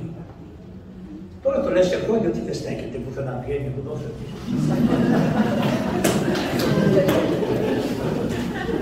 Παραδεύει. Τα καταλαβαίνετε, είναι πολύ βαθιά η ιστορία, πολύ μεγάλη. Νομίζεις πήρε 100 δραχμές ο Άγιος έτσι, είχε λόγο. Του το έδωσε ο παπάς ο πεθαμένος, ο σπαγμένος από τον Τούρκο. Από την Κρήτη παρακαλώ. Η Κρήτη είναι πολύ μεγάλη χώρα. Εγώ δεν είμαι κριτικός, αλλά θα σας πω κάτι. Είμαι από τη Μάνδρα, τα Κούντουρα. Λοιπόν, σε αυτή τη μάχη, σκοτώθηκε εκεί ένας στρατηγός που ήταν από την πατρίδα. Λεγότανε Σερβονικόλας, γιατί ήταν αριστερότερος και το λέγανε Νικολή και ο Σερβονικόλας. Έφυγε από το χωριό μου να πάει να υπερασπιστεί τους Κρήτες. Δεν έφευγαν μόνο οι Κρήτες και χώρτουσαν να πάνε, έφυγαν. Και λέει, επαπολέμησα κι εγώ σαν ένας ντόπιος άντρας από την πόλη Κούντουνα του νέου Δήμου Μάνας. Φανταστείτε. Είναι πολύ μεγάλο πράγμα το γένος μας. Δεν έχει καμία σχέση ούτε με τους βασιλείς, ούτε με τους πολιτικούς, ακόμα ούτε και με τη διανάση του με τους αρχιερείς. Αυτή είναι λίγο πιο πέρα. Εμείς είμαστε ένα κάθατο λαό, ο οποίος αγωνίζεται, παρέμει με την καθημερινότητα και αγωνίζεται και θυσιάζεται πολύ πιο εύκολα από ό,τι τα πιο μεγάλα που έχουν συμφέροντα ισορροπίας. Εσπούδασε λοιπόν ο Άριος, τελείωσε, πήρε τον βαθμό του. Πήρα ένα καλό πτυχίο, έτσι λένε αυτοί, και εγώ όμως όταν πήγα, άμα πάτε στο κελί του Αγίου έχει το πτυχίο. Λέει περί τη θεολογία του Δάσα, στο Πανεπιστημιαίο κτλ. Ήταν το όφωνα τότε, δεν το είχαν κάνει ακόμα καλωδιστριακό οι δημοκράτες, που το είχε χτίσει και το δικό μας. Λέει λοιπόν τελείωσε κτλ. Με το βαθμό καλός 5. Ο Άγιος Νεκτάριος στη θεολογία, που ήταν ο πιο καλός μαθητής, τελείωσε με το βαθμό 5. Ο Θεός του έβαλε 10 και οι ανθρώποι, οι φωτισμένοι από τη Γερμανία, του βάλανε 5. Εκεί είναι το πτυχίο, το δείχνει. Ευτυχώς διαγωγή 28. Γιατί είναι τέτοιοι διαβόλοι που θα αλλάζανε και τη διαγωγή για το άλλο. Και με αυτό το πτυχίο, με χαρά ο Άγιος, διότι όπως έλεγε και ο πατέρας μου, δεν σε ρωτάνε τι βαθμό πήρε, σε ρωτάνε πού στο πτυχίο. Λοιπόν, με τον βαθμό πήγε, λοιπόν, πήγε στον δεσπότη. Α, λέει, θα σε κάνω, κάνω μια αρχηματρίτη, ξέρει τι δεσποτάδες, τον έρωτα και αυτά, αλλά όπως ανεβαίνει, έτσι κατεβαίνει. Λοιπόν, η αγάπη, γιατί έχει τους ρουφιάδους, έχει το σύστημα, είναι σύστημα. Αλλά ένα σύστημα εκεί, έχει μια κουτάλα, να κατέβει εδώ, να κατέβει εκεί. Ο Άγιος ήταν απλού στην καρδιά, ούτε κουτάλες είσαι, πήγαινε σαν το, πρόβα των δεύτερων λύκους. Λύκοι που φοράγανε ωραία άμφια και σχήματα και πέραγε ο Άγιος μέσα που σκέπαζε ο Θεός, αλλά έπρεπε και αυτός να τριφτεί, να ταλαιπωρηθεί. Δεν προέρχεται η ζωή σου συνέχεια έτσι να στα δίνει όλο ο Θεός. Θα δούμε τι θα προσφέρεις και εσύ. Τον κάμε λοιπόν αρχιμανδρίτη, τον βάλανε στο Κάιρο, τον βάλανε στον πληθωρωτικό Καΐνη, κόσμος, κυρίες, αυτές οι γυναίκες και οι κυρίες όταν πρέπει να είναι ωραίο γόναμο, ευγενή και κατοτράχουνε, πάτερ και πάτερ και πάτερ και πάτερ και πάτερ και πάτερ και πάτερ και τι καλός είστε πάτερ και μετά τον έκανε επίσκοπο Πενταπόλεως, τον χειροτώνησε επίσκοπο Πενταπόλεως, τον Άγιο Νικόλαο στο Κάιρο και πώς, ποιος ήταν επίσκοπος που τον χειροτώνησε ένας. Ο Σιλέου Πορφύριος, ο Πατριάρχης, ο Σοφρόνιος, ο Κερκύρας και ο Σιλέου Πορφύριος. Θα ξανακούσετε το Σιλέου Πορφύριο στη χειροτονία του Αγίου του Φιλίου. Ο Άγιος Πορφύριος χειροτονήθηκε από τον Σιλέου Πορφύριο. Βλέπετε λοιπόν, εάν είναι αυτοί οι δύο ίδιοι ή αν είναι ένας παρέδωσε στον άλλο, πάλι Πορφύριος χειροτώνησε τον Άγιο, το Σινά χειροτώνησε τον Άγιο Νεκτάριο και Πορφύριος από το Σινά χειροτώνησε τον Άγιο Πορφύριο και το έδωσε και το όνομα Πορφύριος. Προχωράμε. Ο Άγιος όσο τον αγαπούσε ο κόσμος, σιγά σιγά του λέει ο κόσμος άντε καλό, γεια σου, ορθωστή, γεια σου, άντε και Πατριάρχης του λέγανε οι κυρίες οι καλές. Πατριάρχης, ο Κακομοίρης, ό,τι του λέγες ευλογημένο. Οι καλοθερητές μόλις το ακούσανε πάνε στο Σοφρόνιο. Του λένε και Πατριάρχης και λέει όχι, δεν θέλω, αλλά κάνει έτσι. Άρα θέλει να γίνει Πατριάρχης, θα σου πάρει τη θέση. Αρχίσατε ρουφιάνοι, θα σου πάρει τη θέση, θα σου πάρει τη θέση. Του νευρία σου, άλλο, όλα αυτά, το κατηγορίες από εκεί, αρχίσανε, αλλά δεν φτάνει αυτό. Δεν φτάνει αυτό. Πρέπει να στον πλέψουν και με λίγο ηθική αμαρτία. Και η ηθική αμαρτία ο κόσμος δυστυχώς εννοεί μόνο την περιοχή των γεννητικών οργάνων. Η ρουφιανιά δεν είναι ηθική αμαρτία. Το κουτσομπολιό δεν είναι ηθική αμαρτία. Η κλωμή δεν είναι ηθική αμαρτία.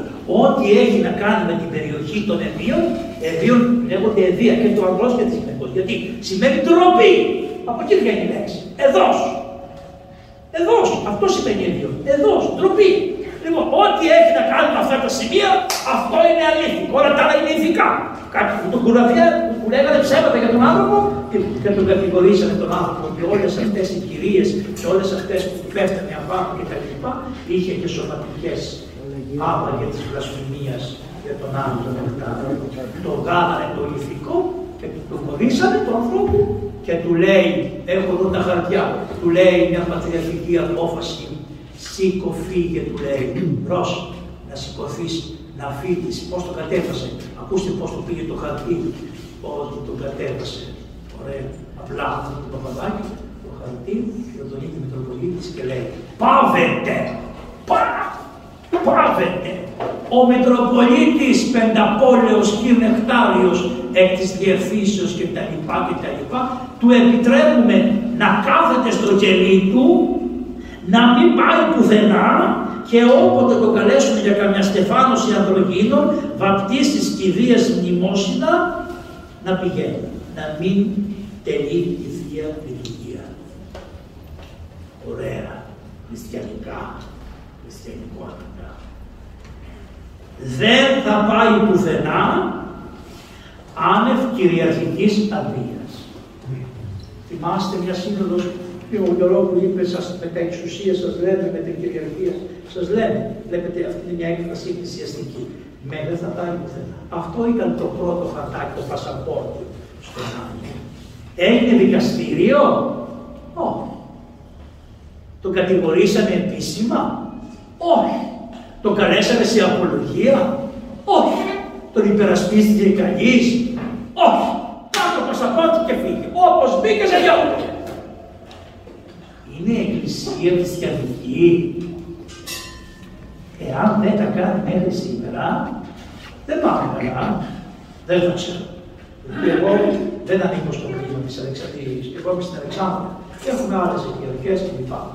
Αλλά αν τα κάνουμε χωρίς να κάνουμε σωστές ανακρίσεις. Και επίσης κάτι άλλο. Σύμφωνα με τον νόμο του Χριστού, άλλος θα καταγγείλει και άλλος θα κρίνει. Δεν μπορεί και ο καταγγέλλων και ο κρίνων να κρίνει. Δηλαδή δεν μπορούσε ο Πατριάρχης να το κατακρίνει και ο Πατριάρχης να το κρίνει και ο Πατριάρχης να πάει την αποζήτηση εδώ. Άλλος πρέπει να υπάρχει δικαστήριο ειδικό ξεχωριστό. Τον κατακρίναν τον άνθρωπο και τον διώξαν τον άνθρωπο. Και δεν φτάνει που τον διώξανε, του λένε σήκω και φύγε και πήγαινε όπου θέσει. Του δίνει ένα άλλο γράμμα και του λέει σήκω να πας όπου θέλεις, γίνεσαι και πρώην Πενταπόλεως. Τον διώξανε και πρώην Πενταπόλεως. Και τον εσκυβήρθε ο άνθρωπος πού να πάει. Πήγε ένα διάστημα στοιχείο, δεν μπορούσε να ζήσει. Πήγε στη Σμύρνη, δεν μπορούσε να ζήσει. Ήρθε στην Αθήνα για να παρακαλέσει να του δώσουν μια θέση να εξασφαλίσει φαγητό. Ένα χρόνο δεν έτρωγε τίποτα. Έμενε σε ένα παλιοσπίτι, δεν είχε μήκιο να το πληρώσει γιατί δεν είχε μαζέψει αυτά από τους γάμους και τις κηδείες που έκανε όταν ήταν εκεί πέρα. Διότι τα μοίραζε σε όλους τους τόπους και σε όλες τις πόλει και σε όλους τους παλιανθρώπου που είχε η Αίγυπτος. Είτε χριστιανούς είτε μουσουλμάνους, δεν κράτησε ο Άγιος. Λέγανε λεπτά χρήματα και Νεκτάριος δεν πάνε μαζί. Αυτή ήταν η παροιμία που λέγανε για τον Άγιο Νεκτάριο. Δεν είχε τίποτα ο άνθρωπος, ήρθε εδώ πέρα χωρίς να έχει τίποτα. Λοιπόν, και ζούσε κάπου και μια κυρία δίπλα που καθότανε, λέει: ωραία, αυτός έχει να φάει τίποτα. Φτιάξε μια σούπα με κοτόπουλο και μετά από 5 μέρες τη φώτισε ο Θεός και του πάει την πόρτα και του πάει το κοτόπουλο και λέει: έτσι αισθάνομαι, γεροντά μου, νομίζω ότι δεν έχεις φάει εσύ τόσες μέρες. Σου έφερα μια σούπα να φας. Θα πέθανε, παρακαλούσε τον Θεό και έλεγε: Θεέ μου, δώσ' μου κάτι να φάω. Δεν έχω να φάω. Το καταδικάσανε και τότε το ελληνικό κράτος στέλνει ένα χαρτί στον Αλεξανδρία και του λέει: μπορείτε να μας πείτε 5 λεπτομέρειες για το τι είναι ο Αλεξανδριό, ο Πενταπόλεως που έχει έρθει στην Ελλάδα. Είναι αυτό το σύστημα, το κράτος έχει πάντα. Λέει: σας έχουν πει ότι έχουν κάψει τους φακέλους σας. Τους έχουν κάνει ηλεκτρονικούς κακομοιρίδες. Σιγά μην κάψανε τους φακέλους. Πάντα το κράτος με την παρακολούθηση που έχει θέλει να μάθει ποιος είναι ο Πενταπόλεως. Και του γράφει το Πατριαρχείο και λέει ότι δεν σήκωσε το κλίμα του Πατριαρχείου, εννοώντας το Πατριαρχικό, αλλά εννοώντας και το κλίμα της Αιγύπτου και τελικά δεν το σήκωσε, ψευδές, και γράφει. Εξάλλου και ηθικά παραπτώματα. Πόσα χρόνια μετά, 4 χρόνια. Και τότε ο Άγιος σαν τον Χριστό που είπε: ρε Χριστιανέ μου, γιατί με χτυπάς, εάν καλώς σου μίλησα, γιατί με χτυπάς, εάν κακώς απόδειξε περί τούτου. Τότε ο Άγιος γράφει μία γραφή στον Πατριάρχη του και του λέει: ευλογημένε άνθρωπε, να ο φταίχτες, εγώ είμαι ο διάβολος που σας ενοχλούσα. Με διώξατε, έφυγα. Μετά από 4 χρόνια, τι με κυνηγάς ακόμα? Και επίσης, πώς, αφού δεν με δίκασες, αφού δεν αποδείχθηκε τίποτα, αφού δεν έγινε τίποτα, γιατί μου κολλάς το ηθικό παράδειγμα, ώστε και στην Ελλάδα να με κυνηγάει κάποιοι και να με δαχτυλοδειχτεί κάθε φορά η εσπρέσο της κάθε χώρας? Γιατί πάντοτε όλη η κατηγορία στον Άγιο δεν γινότανε με τα τούκα, γινότανε με τις εφημερίδες την εποχή εκείνη. Παρακαλάει ο Άγιος, παρακαλάει ποδιές κατουρημένες που λέει ο λαός, και μια μέρα πάει στο Υπουργείο Παιδείας και ανεβαίνει στον Υπουργό Παιδείας Δασκαλιάς. Αυτό το Υπουργείο που καλύτερα να μην υπήρχε ποτέ, θα ήταν καλύτερη η παιδεία αν δεν υπήρχε αυτό το Υπουργείο Παιδείας και Θρησκευμάτων. Θρησκευμάτων, είμαστε όλοι ίσοι. Όλες οι θρησκείες είναι ίσες στο λαό, όλες. Δεν πειράζει. Δεν τα κάνανε σήμερα. Τα έχουν από πολλά χρόνια ετοιμάσει. Πολλά χρόνια. Μόλις ήρθε ο Όθωμας εδώ, έκλεισε 462 μοναστήρια οι Γερμανοί. Ακούτε το νούμερο, 462 μοναστήρια. Τα έκλεισε. Τι άλλο θέλετε? Πιστεύανε πουθενά αυτοί που ήρθαν στην χώρα επί του Όθωνος? Πουθενά δεν πιστεύανε. Ο βασιλιάς ήταν καθολικός, η αντιβασιλεία προτεστάντες και ο λαός καθόλουσος. Μπορεί να διοικηθεί κάποιος έτσι? Μπορείς να διοικείς τον άνθρωπο? Θα τον σεβαστείς την παράδοσή του? Ποτέ! Λοιπόν, ο Άγιος ανέβηκε τα σκαλιά και πήγε στον Υπουργό. Του λέει ο Υπουργός: αχ, Άγιε Πενταπόλεως, έχουμε μεγάλη ανάγκη για αυτά. Κοιτάξτε το πολιτικό πώς κάνει. Αχ, Άγιε Πενταπόλεως, έχουμε ανάγκη πολύ από ιεροκήρυκες σαν και εσάς του ευγνώσου. Αν ξέρετε, έχετε ένα μικρό πρόβλημα. Ναι, λέει ο Άγιος, τι έχω? Δεν είστε Έλληνας. Έλληνας. Ο Άγιος που γεννήθηκε από πατέρα Έλληνα, από μάνα Έλληνα, που έζησε ελληνικά, που μίλαγε μόνο τα ελληνικά, που ήταν στοιχείο, αλλά επειδή γεννήθηκε σε τουρκοκρατούμενη περιοχή, δεν του δίναν την ελληνική ηθαγένεια, ενώ τη δίνουν τώρα με τη μεγαλύτερη ευκολία. Στον Άγιο την αρνηθήκανε την ελληνική ηθαγένεια και του είπανε: είσαι τουρκόσπορος και δεν σου δίνουμε το δικαίωμα να διδάσκει. Είναι γραμμένα εδώ. Το διώξανε τον Άγιο. Μπα, ωραίοι. Γι' αυτό θα πάρθει η βασιλεία σας και θα δοθεί, να μην πω που, θα φύγουν όλοι. 3 φορές σκέφτηκαν οι Τούρκοι να πάρουν τον ελληνισμό, να τον πάνε στα βάθη της Ασίας και εδώ να φέρουν μουσουλμάνους. Και ποιος τους εμπόδισε και τις 3 φορές? Ο Μακαρίδης ο Κολοκοτρώνης. Την πρώτη με τον Βράμανη, την πρώτη με την Επανάσταση, τη δεύτερη με τον Βράμανη και την τρίτη με τον Ιβραήλ. 3 φορές τους εμπόδισε να γίνει αυτό το σχέδιο που είχε η Τουρκία. Να πάρει όλους τους Έλληνες, να πάει εκεί και να φέρει εδώ πέρα μουσουλμάνους, για να ησυχάσει το πρόβλημά μας. Το είδατε? Λοιπόν, και λένε ότι δεν ήταν Άγιος, δεν ήταν Έλληνας. Και κατεβαίνει ο Νεκτάριος με δάκρυα στα μάτια, κατέβαινε τα σκαλιά. Και εκείνη την ώρα, ποιος παρουσιάζεται? Τούτος εδώ. Ποιος είναι? Ο Παύλος ο Μελάς, μαζί με τον παπά του, τον κύριο Μελά, και δίπλα ποιον είχε? Ήτανε αυτός παλιά πρωθυπουργός, ο πατέρας της Ναταλίας Μελά, ο Δραγούμης. Ανεβαίναν τα σκαλιά και πηγαίνανε στο Υπουργείο και βλέπουν τον Άγιο Νεκτάριο, γιατί αξίζει να τους φυλάμε. Δώσανε για την πατρίδα. Αυτός το μόνο ρούχο που είχε εδώ ένα σταυρό, όπως έπρεπε. Όπως είχε ο Ελευθέριος ένα σταυρό και κρεμότανε, όπως είχε ο άλλος ο Μενάς και ίσως σας αποφανεί, έτσι είχε και ο Άρης ο Πλουτιώδης ένα σταυρό, εδώ πρεβαλισμένο, αλλά ο ριζοσπάστης του έκανε ρεκουσάρισμα του σταυρού και όταν το βγάζανε στις φωτογραφίες το σβήνανε.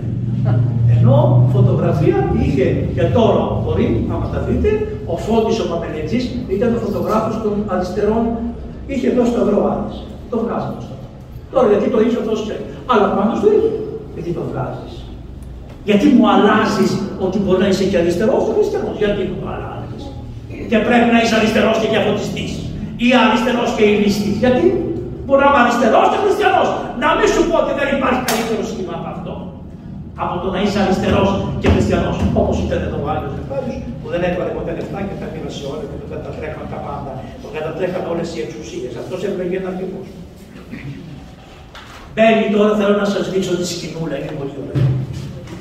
Μπαίνει ο Παύλος πριν από μία γλωσιά του, στην πόρτα του Υπουργού. Ο Υπουργός σηκώθηκε, γιατί μπήκαν οι οικογένειες μελά και επίσης μπήκε και ο Πρωθυπουργός. Κύριε Υπουργέ, τι θέλετε, τι θέλετε. Διόρισε ρε, άχρηστε που λέει το πενταπόλαιο Νεκτάριο. Λέει ρε, βεβαίως, καλά τώρα δεν θέλει να στο ξέχασες, γιατί το ξέχασες. Η ιεροκήρυκας Χαρκίνος, τον στείλαν στη Χαρκίνα να πάρει 100 δραχμές να ζήσει. Και πήγε στη Χαρκίνα και οι Ρουφιάνοι της Αθήνας και οι Ρουφιάνοι της Αλεξάνδρειας και το ραφιονολογικό σύστημα που δυστυχώς το έχουμε και εμείς εδώ μέσα, πήγε στην Χαρκίνα και είπε στον κόσμο: μην πάτε να τον ακούστε, είναι ανήθικος, ανήθικος, ανήθικος, ανήθικος. Κοιμάται με γυναίκες, ανήθικος, είναι πόρκος, ανήθικος. Ο Άγιος Νεκτάριος, ο οποίος δεν μιλούσε καθόλου. Του είχε δώσει ως ένα γράμμα ότι τον αγαπάνε. 1000 υπογραφές μαζευτήκανε για να μην φύγει. Του δώσανε ο κόσμος και ο Άγιος δεν χρησιμοποίησε ποτέ. Γιατί να μην θίξει τον Πατριάρχη του, να μην εξευτελίσει τον Πατριάρχη του. Τόσο σεβασμό και αγάπη και όχι. Να πεθάνω, δεν πειράζει. Ακούτε. Και πήγανε οι χριστιανοί την Κυριακή και αφού πήγανε μέσα στην εκκλησία, μόλις ο Νεκτάριος βγήκε να κηρύξει, όλοι οι καλοί χριστιανοί κάνανε αυτό. Ο πόντος και φύγει. Γιατί δεν μπορείτε να διακρίνετε από το πρόσωπο τον Άγιο, αλλά έχετε ανάγκη να σας πω οι άλλοι ποιος είναι Άγιος, μα είστε αγόριτοι. Τον Άγιο το διακρίνεις, δηλαδή φαντάζεσαι να βλέπεις τον Νεκτάριο, τον Νεκτάριο που υπακούει, που υπάκουει η θάλασσα, τον Νεκτάριο που έκαμε θαύμα του Σανός, τον Νεκτάριο το φιλέσκοφο, τον Νεκτάριο τον Ελεήμονα, τον Νεκτάριο της Νεράς Προσευχής, να τον βλέπεις και να μην τον καταλαβαίνεις, είμαστε βαθιά άρρωστοι, δεν έχουμε κρατήσει μια στιγμάδα από το βάπτισμά μας, γι' αυτό το είπαμε. Το είχαν ενερώσει το βάπτισμα όλοι μαζί και σκόπηκαν και φύγανε. Λέει ο Νεκτάριος, όπου μόνο φύγανε, το κάνανε τις καρέκλες, τη φάγανε και κάνανε φασαρία. Έξω, ανήθηκε, μέσα από την εκκλησία που κάνανε αυτά. Και ο Άγιος έπλεγε μέσα στο ιερό και έφυγε και είπε: θα ξαναπάω την άλλη Κυριακή. Και πήγε την άλλη Κυριακή και ξανά του κάνανε τα ίδια. Έλα όμως που ο Θεός δεν φτάνει. Φτάνει το παιδί μου, φτάνει. Και έρχονται γράμματα από την Αλεξάνδρεια στους συγγενείς των Αλεξανδραίων στην Αθήνα και τους λέει: προσέξτε τον Νεκτάριο, δεν υπάρχει πιο Άγιος άνθρωπος. Οι 1000 στείλανε γράμματα σε 20-25 δικούς τους. 25.000 άνθρωποι διαμαρτυρηθήκανε για τη συμπεριφορά και για το ότι ο Άγιος. Και μετά βγήκαν όλα στην επιφάνεια ότι είναι αθώος αυτά. Το κράτος ξανακάνει έρευνα και βρίσκει, έχουμε την ανάκριση και βρίσκει ότι δεν έχει καμία σχέση. Ότι ο Νεκτάριος τον κατηγορήσανε ψευδός και είναι αδάμαντας ηθικής. Και αυτά μαθευτήκανε την επόμενη, την Τρίτη Κυριακή στη Χαρκίνα και όταν πήγε εκεί ο λαός τον χειροκρότησε, τον αγκάλιασε, του ζήτησε συγγνώμη. Είδες ο λαός ο καημένος, πόσο ευκολόπιστος και πόσο πάντα πικραμένος και πάντα προδομένος. Τον αγκάλιασε, αυτό ήταν. Αυτή η αγκαλιά κράτησε μέχρι που να πεθάνει. Ο λαός τον αγάπησε. Όπου πέρασε ο Άγιος, μα όπου πέρασε έκανε το καλό. Άρχισε να συγγράφει τα συγγράμματα που είχε ετοιμάσει από την Αλεξάνδρεια, αν είχε τα εκεί τότε. Και λοιπά.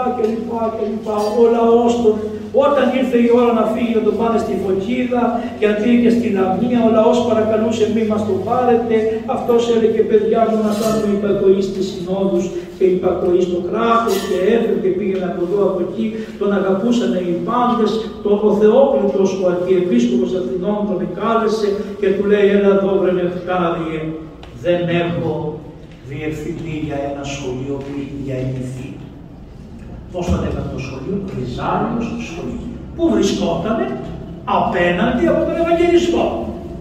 Τεράστια κτίρια, με μια εκκλησία που τη βλέπετε ακόμα και σήμερα, την άρπαξε το ελληνικό δημόσιο.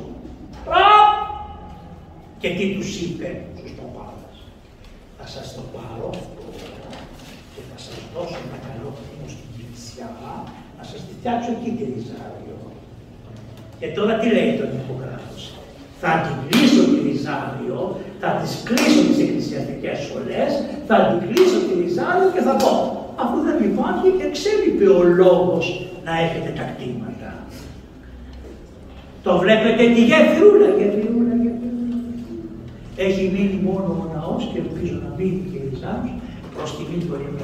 Και πιστεύω αυτός να προσεύχεται να μην κλείσει ποτέ η Ριζάρος του, όπου ο Άγιος εκεί πλέον φάνηκε την αγάπη που είχε προς τους μαθητές.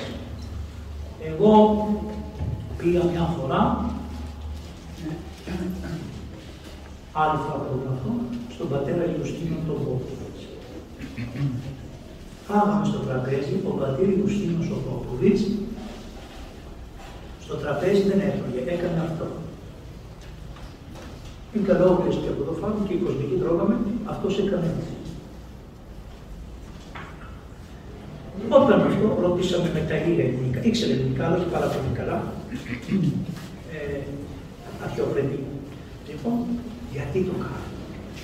Γιατί μια καλόγρια έκανε κάτι και τους έχω πει, όταν θα κάνει κάτι το οποίο είναι πικρό προς τον Χριστό, την ημέρα εκείνη δεν θα τη βάζω να νηστεύει, αυτή θα νηστεύω. Και δεν έφερε. Και το έμαθα από το ότι το έκανε ο Άγιος Νεκτάριος, ο Άγιος Νεκτάριος το έμαθα ότι το έκανε, όταν ήρθα εγώ εδώ να σπουδάσω στη Θεολογική Σχολή της Αθήνας, μου είπανε ότι στη Ριζάριο ο Νεκτάριος έκανε αυτό. Και έκανε το Άγιος.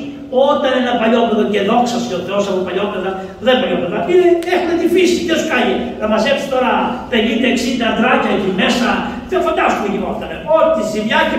Και το μεταξύ, εάν ένα σχολείο το έχει αφήσει και διαλυθεί, δεν μαζεύεται μετά. Θα είναι πολλά χρόνια. Ο Άγιος έρχεται στη Ριζάρια 16 χρόνια. Ξέρετε τι σημαίνει αυτό. Αγωνίστηκε, έβγαλε 4 και 4 και 4. Δεν ξέρω πόσες γενναίες παπάδων έβγαλε ο Άγιος. Αλλά τον πρώτο καιρό δυσκολεύτηκε πάρα πολύ. Τα παιδιά τα αγαπούσε, τα συγχωρούσε, τα κάλυπτε, αλλά άμα κάνει λάθος δεν έφερε λεφτά τους. Βλέπαμε παιδιά σήμερα δεν τρώει το λεφτά του. Πάμε το λεφτά του. Τι θα γίνει εδώ πέρα, θα τον ψαχάμε τον καιρό, θα τον ψαχάμε τον καιρό. Όχι, θα προσπαθήσουμε κι εμείς με το παράδειγμα του, τους ανάγκασε με το φιλότιμο, τους ένιξε το φιλότιμο και είπανε θα κάνουμε ό,τι θέλει ο γέροντας, εντάξει. Και επειδή ήταν υπέρχεται τελευταίο, επειδή ήταν έξω άνθρωπος, ένας είχε ένα θείο που ήταν στη Μάντσεστερ, αγγλική ομάδα είναι αυτή, λοιπόν, και είχε ένα θείο και του γράφει του Αγίου Νεκταρίου, λέει να σου στείλω, λέει, 24 στολές και μια μπάλα να παίζουν τα παιδιά ποδόσφαιρο. Και λέει ο Άγιος να το μελετήσω και λέει ο Άγιος. Άρα τα παιδιά θα παίζουν, τα παιδιά θα εκτονώνονται, τα παιδιά θα τρέχουν, τα παιδιά θα αθλούνται, τα παιδιά θα έχουν άμυλα.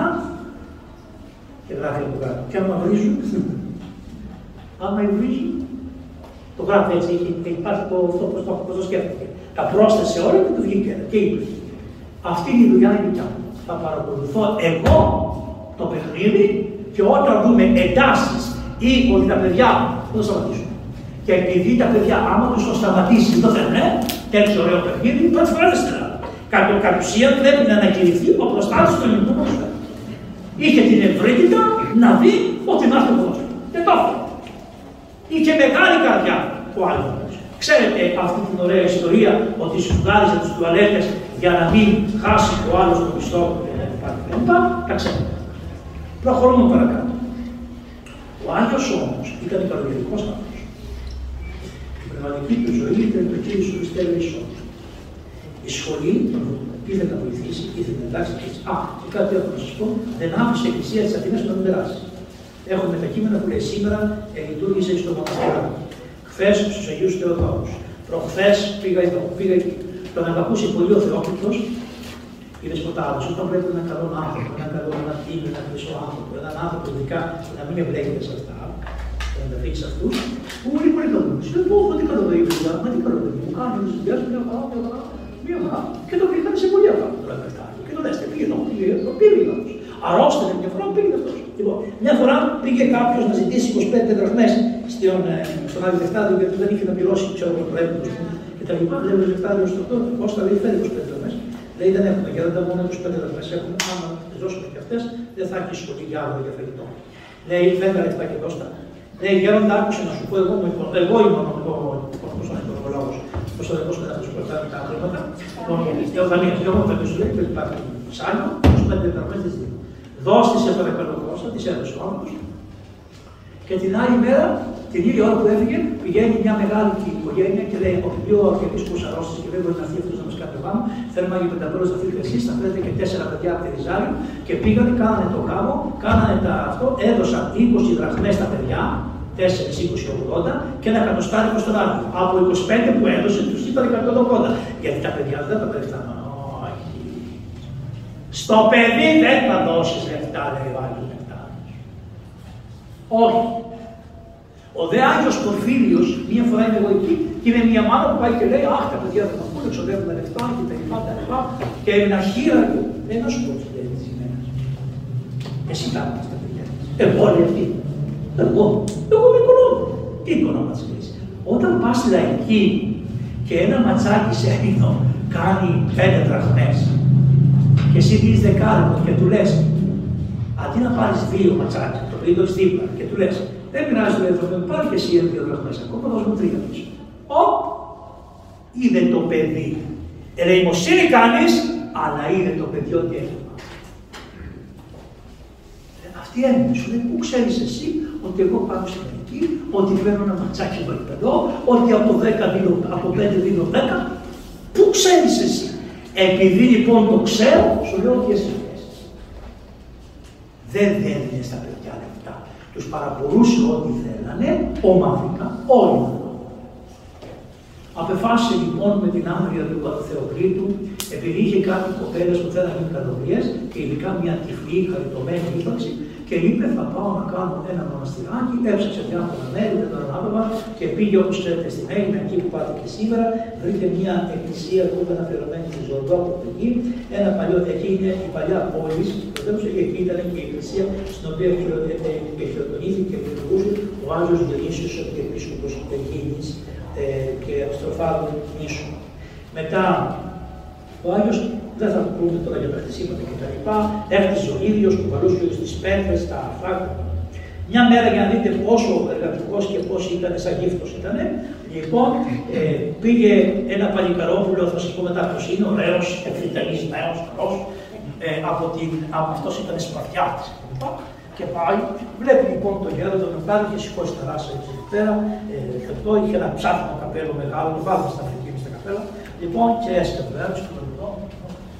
πάει λοιπόν ο νεαρός από εκεί, του λέει: πάτε, λέει, πού είναι ο Μητροπολίτης Νεκτάριος, του λέει, το έχει Νεκταρίου. Λέει αυτός, γυρίζει, αυτός τον βλέπει, λέει: ποιος τον θέλει? Εγώ, λέει, είμαι ο πνευματικό του παιδί, είμαι διάκος. Και με λένε Φιλόθεος Ερβάκο. Μπορεί να γίνεις ο Άγιος Φιλόθεος, αλλά πρέπει να περάσεις και εσύ μην μπορείς να φάει λίγο χώμα. Πήγε στον Άγιο, δεν μπορούσε να φανταστεί ότι ο πνευματικός του ήταν αυτός που έπρεπε μπροστά. Και του λέει ο Άγιος: παιδί μου, έχω κτίσει τώρα τον ξενώνα. Πήγαινε εκεί στον ξενώνα, κάτσε και θα έρθω. Χωρίς να φανταστεί, έσκανε. Και πηγαίνει, φοράει τα ρούχα του, φοράει το καπέλο του, γιατί έβγαινε πάντοτε όπως τον ξέρετε. Ξεκινάει σαν το γύρο. Λοιπόν, ούτε όπως κυκλοφορούμε τώρα, ότι χωρίς εξόραση κτλ. Αυτό φοράει στο εξόρασό του. Και αυτό καθαρίστηκε, λάσπες, χωρίς το καπελάκι και παρουσιάστηκε μπροστά στον πατέρα Φιλόθεο του Ερβάκου. Είδατε, δεν αναγνώρισε το πραγματικό του παιδί. Ο άλλος λοιπόν έφτιαξε αυτό το μοναστηράκι, στην αρχή του δώσανε ευλογία, μετά ο διάβολος μόλις βλέπει να χτίζει το μοναστήρι, του πιάνει κάτι.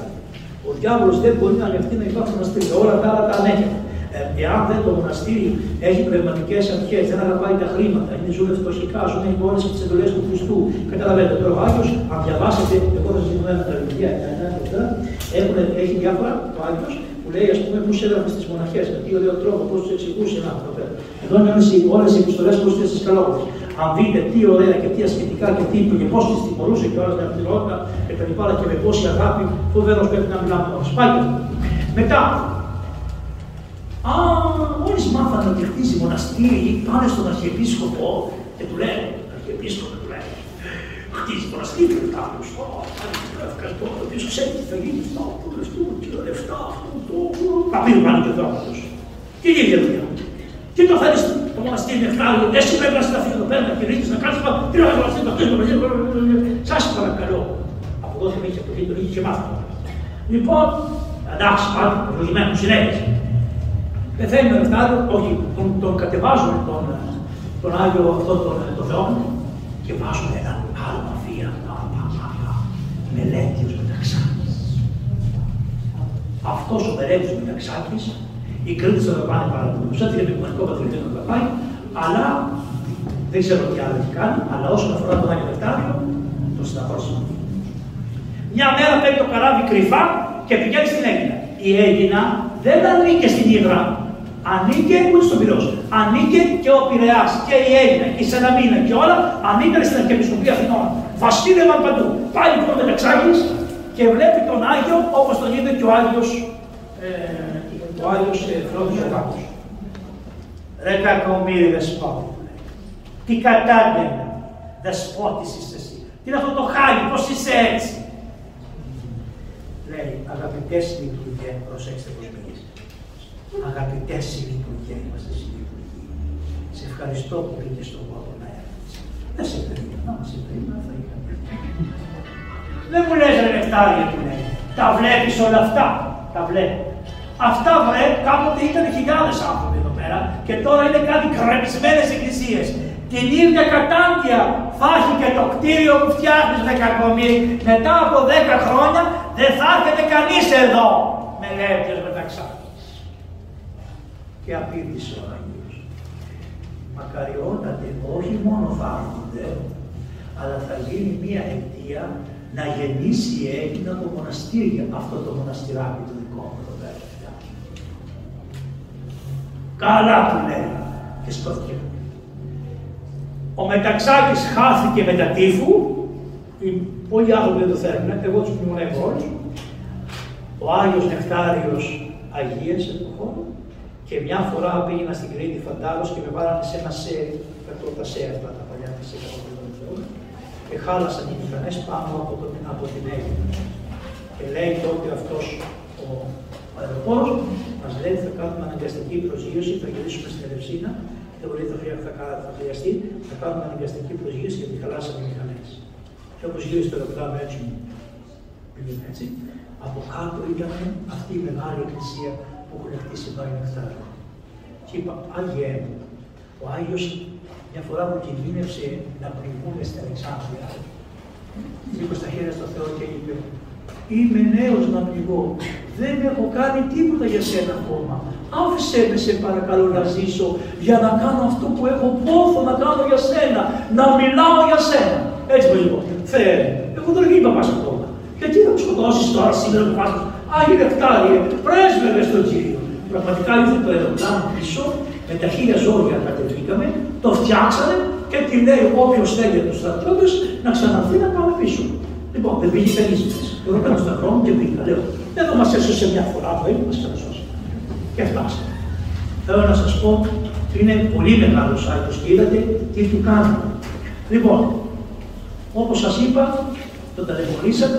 Μετά άρχισε μια μάνα που η κόρη της δεν ήταν καλόγρια, πήγαινε σε τη δεύτερη τροφή και τα ξέρετε αυτά, του κατηγόρησε τον Άγιο, πήγε αυτός νύχτα, εμπήκανε μέσα, σπάσαν τα κελιά, ανοίξαν τα πράγματα του γέροντα, τα πάντα, τον ταλαιπωρήσαμε.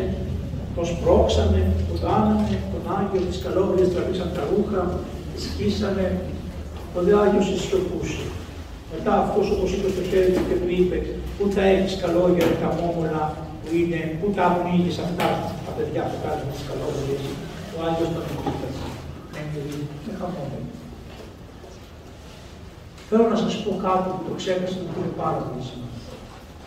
Ο Άγιος σε ένα διάστημα που δεν είχε να φάει και τα λοιπά και προτού να τον προσλάβουμε, είπε θα πάω μια επίσκεψη στο Άγιο Νόμος. Και πήγε επίσκεψη στο Άγιο Νόμος. Πήρε ένα κουλαράκι και πέρασε παντού. Ενώ ήταν επίσκοπος στο Άγιο Νόμος, απαγορεύονται οι επίσκοποι να φοράνε εμπόλιο, να το ξέρει ο πόλος. Όλοι τον θεωρούσαν ότι ήταν ένας απλός μοναχός. Που κατέληξε στα Κακουνάκια, ποιον γνώρισε εκεί, τον πατέρα Δανιήλ, τον Πετρομακιώτη, αυτό που έφτιαξε τη σκήνη των Δανιηλαίων και αυτός που έγραψε αυτά τα βιβλία, ο οποίος ήταν και πολύ καθοδηγητή, καλόγερος ήταν ο παπάς, λοιπόν ήταν καθοδηγητής. Εκεί συνομιλήσαν, τα βρήκαν οι καρδιές τους, ταυτιστήκαν οι καρδιές τους και είχαν κεφάλια αγάπη μέχρι τέλους. Εκεί εξάσκησε και λίγο την αγιογραφία, γιατί αυτή αγιογραφούσαν τον κρύο και τον Ιωσαφέο, δηλαδή κάτι μεταξύ ρωσικού και ορθοδόξου ανατολικού σχήματος. Και τώρα θα σας πω μια ιστορία, θα δίνετε άλλη. Επήγε στην Αγία Άννα να χειροτονήσει, να κάνει μια χειροτονία. Γιατί στο Άγιο Νόρος τα παλιά τα χρόνια στο Άγιο Νόρος, όταν πήγε ένας επίσκοπος για περιοδία, ο Πατριάρχης, είχαν καλοκαίρες που θα τους κάνουν 200 μοναχούς, δεν είχαν σταθερό δεσπότη. Οπότε, αν πήγε ένας δεσπότης, έλεγε ο γέροντας, να το χειροτονήσουμε τον διάκοντα κτλ. Και έγινε μια χειροτονία στο ναό της Αγίας Άννας. Δεν υπήρχε κόσμος εκεί. Υπήρχαν οι γεροντάδες, ο Άγιος Νεκτάριος που υπουργούσε, οι διάκοι, και οι δόκιμοι. Και έγινε το εξής. Στην ώρα που λειτουργούσε ο Άγιος Νεκτάριος, σήκωσε τα χέρια του στον ουρανό και τότε ο κάθε μοναχός είδε τον άγγελό του. Δεν έχουμε έναν άγγελο τη βάφτιση. Η χάρη του Αγίου Νεκταρίου επέτρεψε στους μοναχούς, όχι στους δοκιμούς, να δουν τον άγγελό τους. Και τότε οι δόκιμοι βλέπανε τον άγγελο των γεροντάδων τους. Και πάνε οι μοναχοί, οι γεροντάδες και λέει, του έλεγαν τα κοπελάκια, ευλόγησε να δουν και αυτά τον άγγελό τους, να στεθεροποιηθούν στην πίστη και να δίνουν εδώ. Αυτός εδώ είναι ένας από αυτούς. Λέγεται Γελάσιος Παλαιολόγος. Ήταν στο Άγιο Νόρος την ημέρα που πήγε ο Άγιος Νεκτάριος στην Αγία Άννα. Είδε αυτό το γεγονός, μου το είπε, είδατε τι ωραίος που είναι, για κοιτάξτε τους. Τους βλέπετε πως λάβουν από φωτογραφίες, Γελάσιος Παλαιολόγος. Εκοιμήθη 113 ετών. 113 ετών. Αυτός ο άνθρωπος πλησίασε τον Άγιο Νεκτάριο και του λέει, Άγιε, το εγώ τον Άγιο Νεκτάριο, του λέει, σεβασμιότατε, θα μείνετε στο κελί μας. Ναι, του λέει, παιδί μου, του λέει, θέλω να σου πω κάτι. Θα έρθει μια ώρα που θα σε ρωτήσουν για κάτι που δεν έχεις κάνει και αν είσαι του Χριστού να αναλάβεις το φταίξιμο εσύ, να πεις το έκανα. Εγώ θα σε προστατεύσω. Και για να δεις τη χάρη που έχει δώσει ο Θεός, ήταν η επόμενη μέρα, θα ερχόταν ο 15 Αύγουστος και οι πατέρες έπρεπε να αγοράσουν, να βγουν ψάρια. Για να βγουν ψάρια λοιπόν, έπρεπε να πάνε στη θάλασσα να ψαρέψουν. Ψαρέψανε όλη τη νύχτα και δεν βρήκανε τίποτα. Είδα λοιπόν, ήταν Κυριακή της Παναγίας τους έφυγε. Λοιπόν, δεν βρήκε ούτε ένα λέπι. Το είπανε στον Πενταπόλιο και λέει: φέρτε τα δίχτυα εδώ, τα σταυρώνει τα δίχτυα, τα σταυρώνει ο Άγιος τα δίχτυα και λέει: πήγε τα ρίξανε στη θάλασσα πάλι.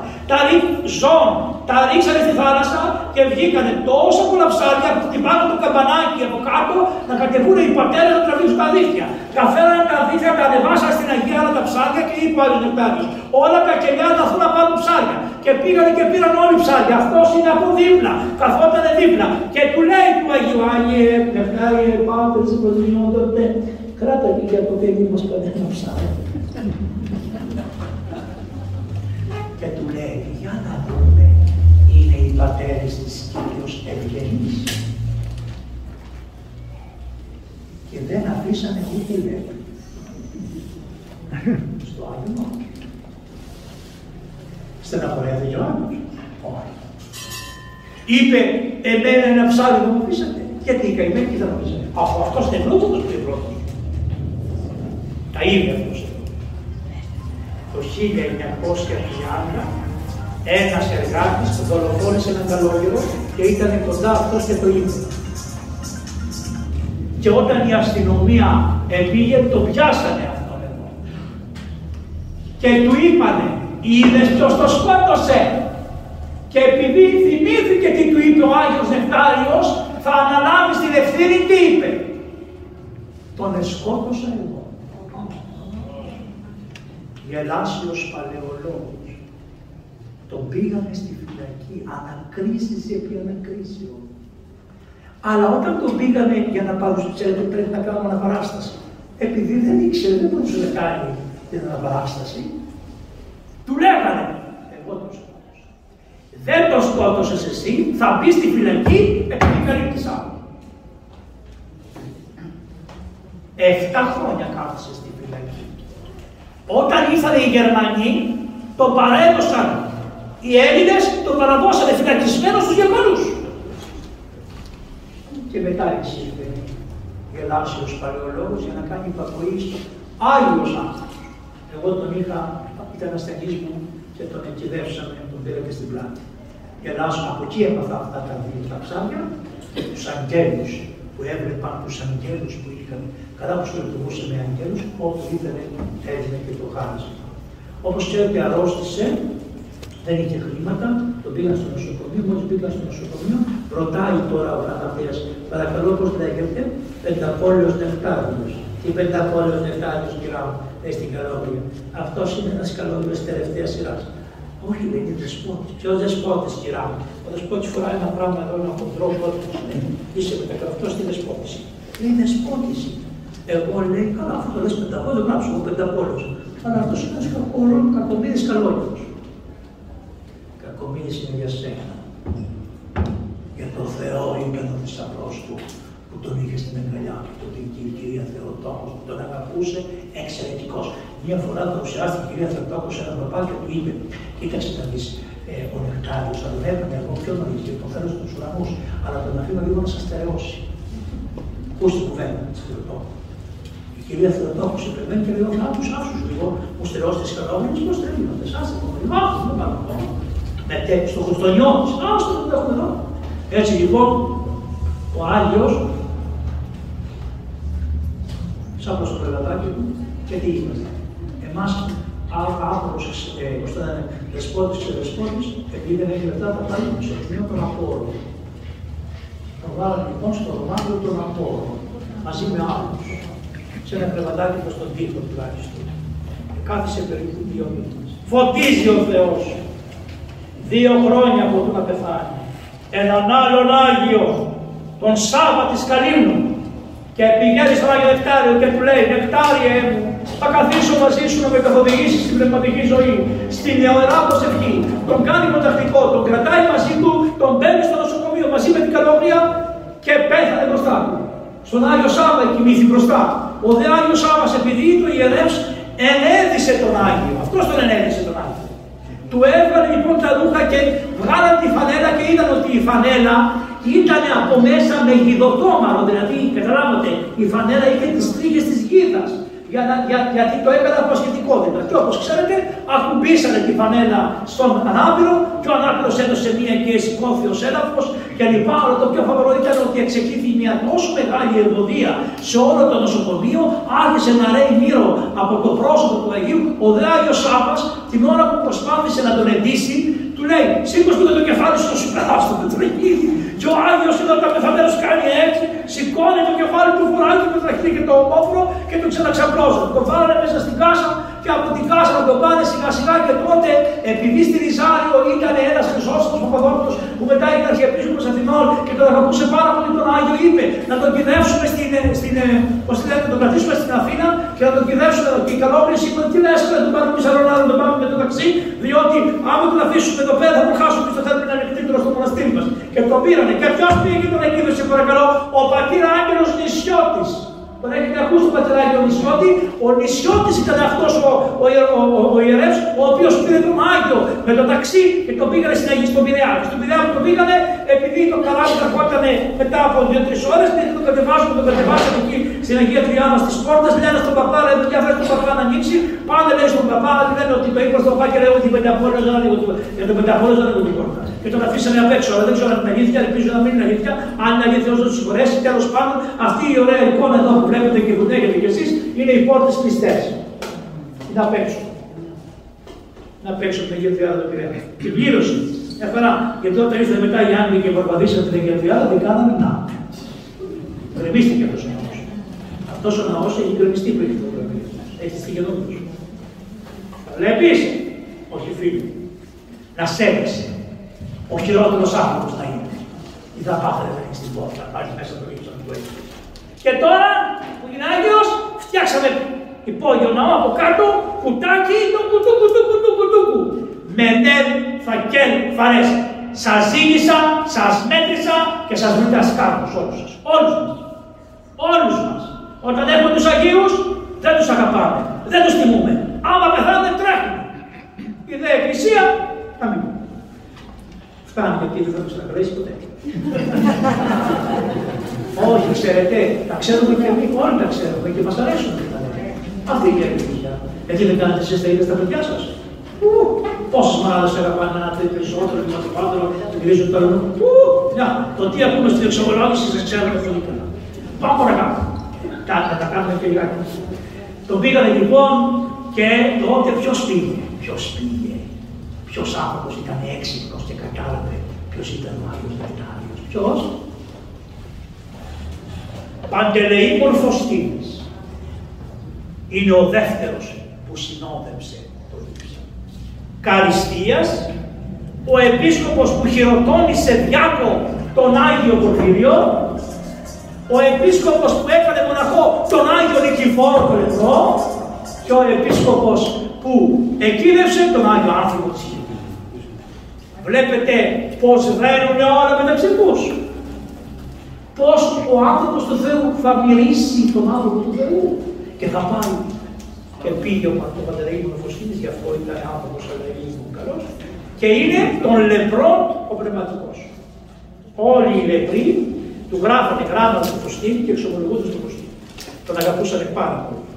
Γράμματα λοιπόν στο Φωστίνη έγραφαν όλοι οι λεπροί και τον αγαπούσαν πάρα πολύ. Και εγώ έχω διαβάσει τα γράμματα της Αργυρός προς το Φωστίνη, του κυρίου Αριστίδη και του πατρός Ευμενίου, του Σαριδάκη προς τον Φωστίνη. Υπάρχουν γράμματα τέτοια. Η Αργυρό, όπως ξέρετε, είναι μια γυναίκα νεπρή, η οποία ταλαιπωρήθηκε πάρα πολύ. Αυτή τόσο πολύ αγαπούσε τον Άγιο Νεκτάριο, είναι η ευκαιρία που, σαν απόψε το βράδυ, σαν χθες το βράδυ, έπαιρνε το καράβι στις 4 το απόγευμα, πήγαινε και αγρυπνούσε όλη τη νύχτα όρθια η νεπρή. Η νεπρή όρθια δεν καθόταν ποτέ σε κατοικράκι. Για να τιμήσει τον Άγιο Νεκτάριο, διότι και αυτόν τον διώξανε, και αυτόν τον διακοπεύσανε, και αυτόν τον υβρίσανε, γιατί και οι Χαρσενικοί και οι Λεπροί και οι Αιτζικοί και αυτοί που αρρωσταίνουν από το COVID, και όλοι αυτοί που λένε τους απομονώνουμε για μια απομόνωση. Και περάσαν και αυτοί οι πνευματικοί που τους βρίζουν ανήθικους, ήταν και αυτό μια μορφή απομόνωσης, μια μορφή καταδίωξης. Η Αργυρό Λεπρών, λοιπόν, την έχετε ακούσει την ιστορία. Αυτή ήταν στη Σπιναλόγκα, διότι ήταν άρρωστη, είχε ένα παιδάκι, το παιδάκι της το είχε δώσει κάπου να το αναστήσουν.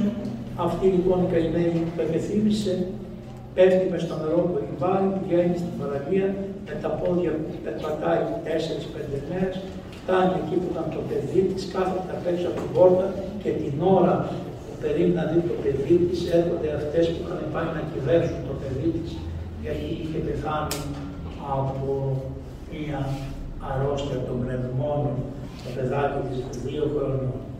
Αυτή σηκώθηκε, έκανε το σταυρό της έτσι και είπε «Δόξασαι ο Θεός» και ξαναγύρισε στη Σπιναλόγκα. Μετά της πάει ένα γράμμα από 2 χρόνια περίπου και της λέει «Ρε Αργυρό», της λέει ο άντρας της, «Γυναίκα δεν έχω, άντρα δεν έχει, το παιδί πέθανε.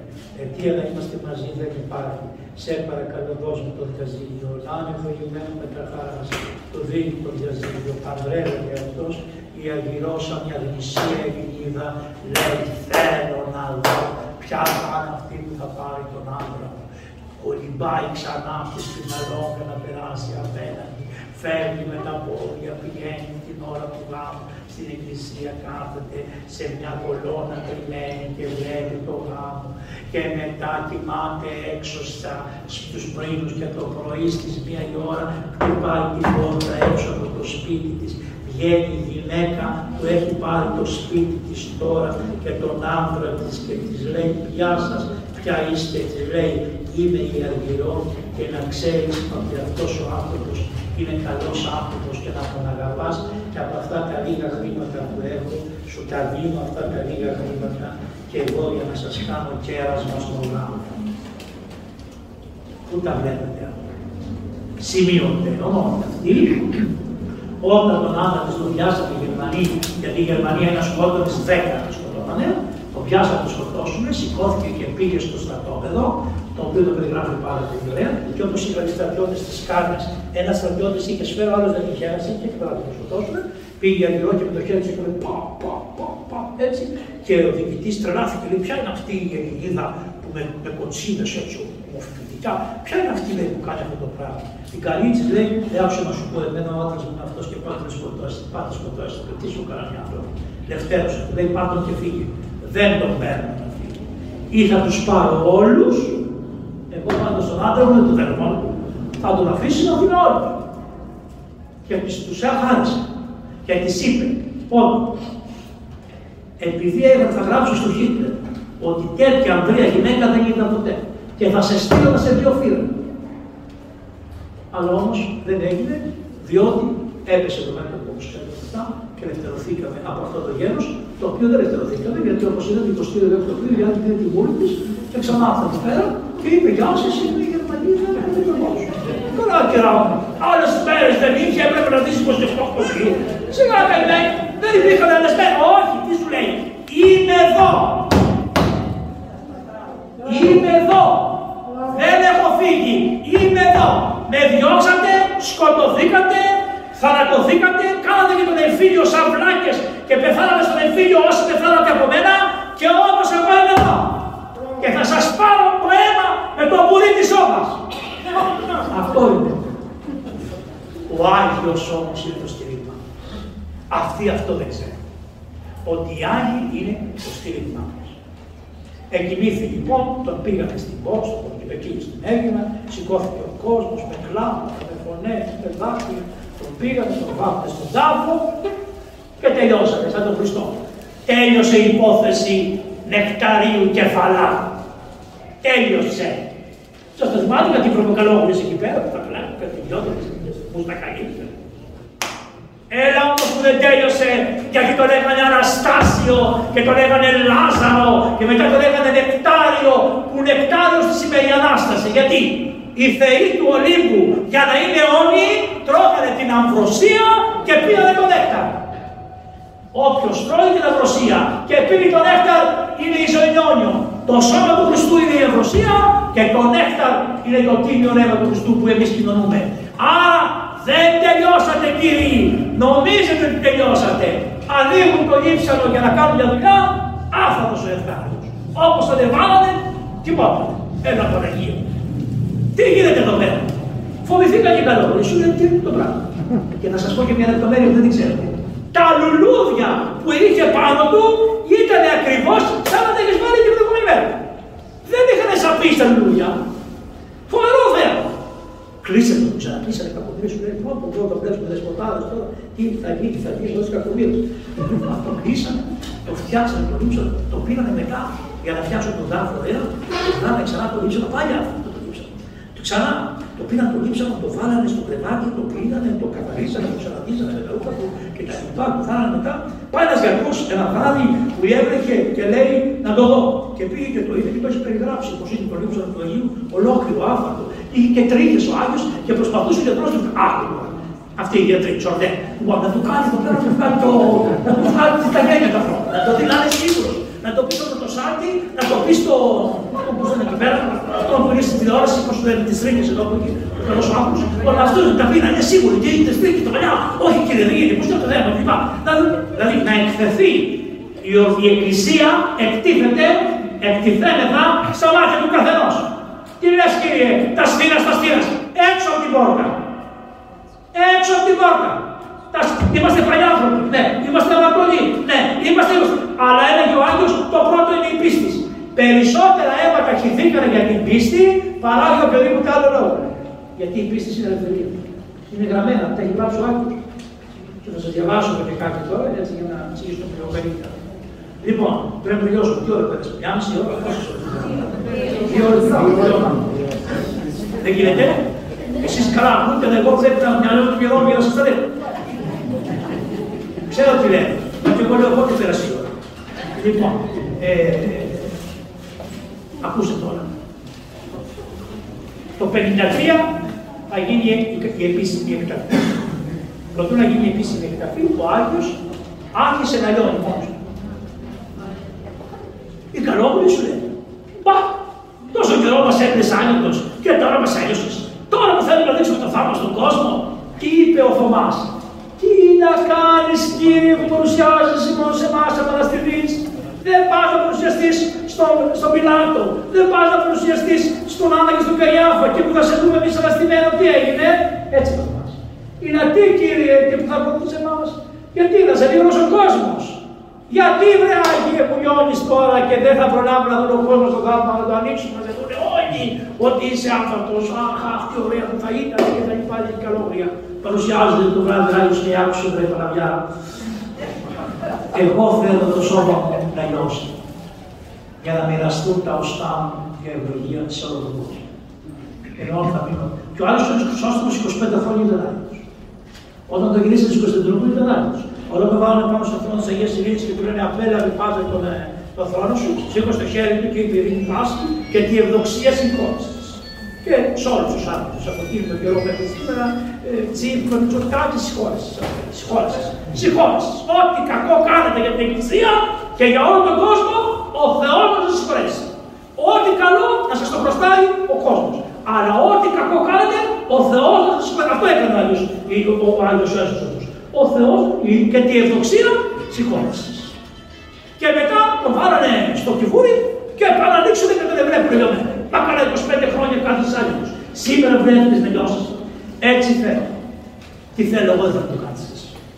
Έτσι λοιπόν τα οστά του διαμοιραστήκαν. Εγώ θα σας πω τώρα και ένα ερώτημα. Όταν είναι Προκόπιος έκανε 50 χρόνια ύβρας και σπετσόντου κτλ. Αυτός είναι αυτός που πρωτοστάτησε να αγιοποιηθεί ο Άγιος, να αγιοκαταταχθεί ο Άγιος κτλ. Και επί της ευλογής του έγινε αγιοκατάταξη. Αυτός με κακόμισε τα ύψαρα και όλα αυτά τα μέσα. Σας πω εγώ δύο ιστορίες. Αυτός κακομίσης είχε ένα μεγάλο κακό. Ήταν φιλοβασιλικός, αγαπητό του βασιλιάς. Τρέλα. Έκανε. Τρέλα. Λοιπόν, καλά να το κάνω. Ακούσε τι του έκανε ο δήμαρχος των Σπεκτισίδων μια μέρα. Ψόφισε ένα γάγκαρο. Στον δεσπότη. Φαινορέα. Δεν τα ξέρω. Ψόφισε ένα γάγκαρο, τον παίρνει ο δήμαρχος του δεσπότη, το γάγκαρο, και τον πάει στην πόρτα του επισκοπείου. Και τον αφήνει τάγκα ρέντα το γάγκαρο μπροστά στον δεσπότη. Ψόφισε. Πάει ο δεσπότη να βγει, βλέπει το γάγκαρο. Λέει, του λένε οι άλλοι, τον έφυγε ο δήμαρχος, λέει και τον ψάχνει το ζευγάρι. Πάει ο δεσπότη απάνω. Τρίτριν, κύριε δήμαρχε, λέει, συγγνώμη, αλλά μπροστά στην πόρτα του ένα γάγκαρο ψόφιο. Λέω όσο ήταν ζωντανό, ήταν στεφτή. Τώρα που είναι ψόφιο, σου τον έφερε εσένα να κάνεις τα πράγματα τη κυρία. Ο δεσπότης αυτός όμως που είχε τον Άγιο Νεκτάριο αγάπη και ήταν πανέξυπνος, του λέει: και εγώ σε πήρα τηλέφωνο για να συγκαλέσω, γιατί δεν έβρισκα εγκύτερο συγγενή του Γαϊνάρου από τους 10. Το βλέπετε. Θέλει πείραγμα, θα σε πειράξω εγώ περισσότερο. Αυτός ο δεσπότης περιγράφει τον Άγιο τον Ανάπτυ. Και αυτός ο δεσπότης διέσωσε τα πάντα. Αν διαβάσετε τη δεύτερη διαθήκη του Αγίου Νεκταρίου, τη διαθήκη, δεν υπάρχει απλούστερη διαθήκη και δεν. Α, κάτι που να σας πω είναι ότι ό,τι σώματα τους έπαιρνε, οι φανέλες, οι ρούχα, τα έδινε στα σπεταματιά και του λέει: πηγαίνετε και πουλήσατε στο μοναστηράκι και τα λεφτά που θα μαζέψετε φέρνετε εδώ για να κάνουμε για τη σχολή. Πούλαγε τα σόφρα κάτω. Εσύ δεν καταλαβαίνετε τι Άγιος ήταν. Λοιπόν, βέβαια τα θαύματα του είναι πάμπολα και εμείς και εγώ τον εμπλακούμε γιατί μας έδινε ένα θαύμα στον αδελφό μου, τον αδελφό, τον μικρό μου αδελφό, γεννήθηκε 10 χρόνια μετά από εμένα και μετά από ένα χρόνο χωρίς οικοκύριο και φέρνουν και νόταν καλά και έβγαινε φυλακτούσε τον άκουγες από την Ομόνια εδώ πέρα. Λοιπόν, και λέει ο πατέρας μου ένα βράδυ πώς θα πάμε στον Άγιο Νεκτάριο. Πήγαμε το πρωί στον Άγιο Νεκτάριο, δεν είχαν που να μας βάλουν, μας κοιμήσανε μετά την πολελούδα εκεί κάτω κτλ. Σηκώνει τη μάνα του, τον βάζει στα παιδιά, τον βάζει στο κεφάλι, το ρυθμό με το κεφάλι του Αγίου Νεκταρίου, εκεί την κάρα που είχανε. Δεν την είχαν τότε όπως είναι τώρα που έχουν βάλει τα τζάμια, ήταν πιο απλά τα πράγματα. Ακούμπησε ο αδελφός μου το κεφαλάκι του εκεί πέρα, γυρίσαμε πίσω, δεν ξαναέριξε ποτέ από τότε με τη ζήκα. Σταμάτησε τα παιδιά μαχαίρια. Ο Άγιος είναι ζωντανός, θαυμαστός Άγιος, πολλά θαύματα, πάρα πολλά θαύματα έχει ο Άγιος. Τι κακοκράτο που έχει πάει, ευλογίες, ασθενείς κλπ. Δεν έχω τι να σας πω. Ο Άγιος αυτός αγαπούσε πάρα πολύ την κυρία Θεοτόκου, γι' αυτό έγραψε αυτό το ύμνο Θεοτοκάρι. Ο Άγιος έγραψε πάρα πολλά βιβλία. Και θέλω να σας διαβάσω κάτι που δεν το δημόσιο τώρα στη ζωή. Γιατί σας είπα προηγουμένως κάτω ότι στην Εκκλησία είμαστε η μοναδική στην Εκκλησία που εμείς πιστεύουμε ότι μπορούμε να βγάλουμε την ψυχή από την κόλαση. Λέει τώρα ο Άγιος, αυτό το βιβλίο θα η αθανασία ψυχής και ευγνωμοσύνη. Παρά νεκταρίου και παλά. Θα γίνουν αυτά. Λοιπόν, εδώ λέει ότι ο Ιωάννης Χρυσόστομος λέει ότι μετά από την θεία αναφορά, το πρώτο που θα κάνουμε είναι να μνημονεύσουμε τους κεκοιμημένους. Καλά λέει, θα τους δώσουμε κάποια βοήθεια, ναι. Αλλά τότε πώς θα δώσουμε βοήθεια, αφού λέει στον άδειο και στη μετάνοια. Ο άδειος δεν έχει έρθει ακόμα. Είμαστε όλοι σε μια πρόγευση, είτε του καλού είτε της κολάσεως. Άρα λοιπόν, αφού δεν έχει, πότε θα έρθει, όταν θα τελειώσει η πανηγύριση. Πότε θα τελειώσει η πανηγύριση του βίου μας, όταν θα γίνει η Δευτέρα παρουσία. Είδατε όταν γίνεται μια πανηγύριση, μετά μαζεύουν τα παπατάρια και τα φτάνουν. Λοιπόν, έτσι όταν θα τελειώσει η πανηγύριση, θα γίνει η Δευτέρα παρουσία, τότε δεν μπορεί ούτε προσευχές, ούτε κεριά, ούτε λιβάρι, ούτε λαϊμοσύνη, ούτε θείες λειτουργίες, ούτε τίποτα. Λέει ο Άγιος Χρυσόστομος. Και τα λέει ο Άγιος Νεκτάριος. Βασιζόμενος πάνω στη θεώρηση που έχει ο Άγιος Ιωάννης Χρυσόστομος. Γιατί οι πατέρες ο ένας παραλύει στον άλλο. Τότε λοιπόν, τώρα υπάρχει καιρός βοηθείας. Τότε ο καιρός θα είναι άπραστος. Δεν μπορεί να βοηθήσει κανένας. Αντίθετα, να ξέρετε κάτι, ότι όσο οι άνθρωποι, ακόμα και οι ειδωλολάτρες, να είναι στην κόλαση και ευχηθεί Άγιος ή ευχηθεί η Εκκλησία, μπορεί να το πάει από, το παράδεισο, από την κόλαση στο παράδεισο. Ανάποδα. Και λέει ο Άγιος, έχετε ακούσει για μια Φιλονίλα που ήταν ειδωλολάτρησα και ήταν διακόνισσα της Αγίας, της Αγίας Πρωτομάκρους Θέκλας. Και όταν πέθανε και πήγε στην κόλαση, λέει η Θέκλα, «Α, κύριε, τη δούλα μου, θα μου τη βάζει το βράδυ σου». Και αγέννη, παρατέλει, και η Εκκλησία μας. Έχει ένα άλλο. Έχετε ακούσει, λέει, στο παράδεισο, στην ιστορία του Παραδείου, στην Λαυσαϊκή ιστορία, για ένα μακάριο, ο οποίος βρήκε ένα κόκαλο ξερό, ένα κρανίο και το ρώτησε και του λέει του ειδωλολάτρου ιερέως, ρε παιδί μου, του λέει, τι κάνετε, πώς περνάτε, λέει, δεν έχουμε μεγάλη αναψυχή, αλλά όταν ένας ορθόδοξος χριστιανός μνημονεύσει ακόμα και εμάς στην προσευχή του τους ειδωλολάτρες, μας μνημονεύσει, μας θυμηθεί, τότε βρίσκουμε αναψυχή. Το χρησιμοποιεί και αυτό άλλο. Επίσης, ένας από τους θεοφόρους πατέρας είχε ένα καλόγερο που ήταν απρόκοπος και λοιπά, υπόνομη και τα λοιπά και κοιμήθηκε.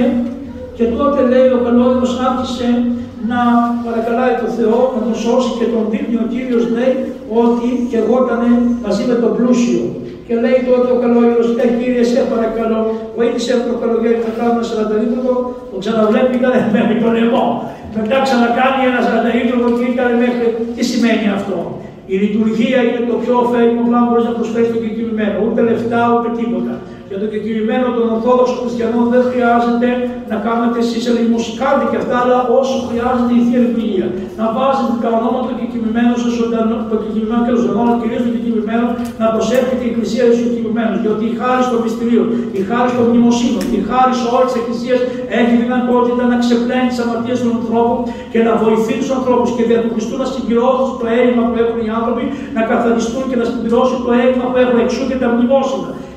Είναι όποιος δεν τα πιστεύει αυτά, ορίστε. Εδώ, να πάρετε να το διαβάσετε το βιβλίο, να δείτε με τι ωραίο τρόπο πώς το καθαρίζει και πώς το λέει. Ενδέχεται το άδειο λέει τις ισομολογικές εκθέσεις. Και παρόλα αυτά λέει υπάρχουν. Και έχει ένα κατεβατό, γιατί ο Άγιος έκανε και πολλά ποίηματα και τα έχει γράψει και με ποίηματα. Έχει δε άπειρες παραπομπές σε όλους τους Αγίους, πώς βοηθούν τα ιερά μνημόσυνα να κινηθούν τους κεκοιμημένους. Αυτό είναι το ένα. Εδώ λοιπόν έχουμε ένα άλλο θέμα, ότι ο Άγιος ήταν ομολογητής. Τι σημαίνει αυτό? Δεν πήγαινε καθόλου τον Πάπα.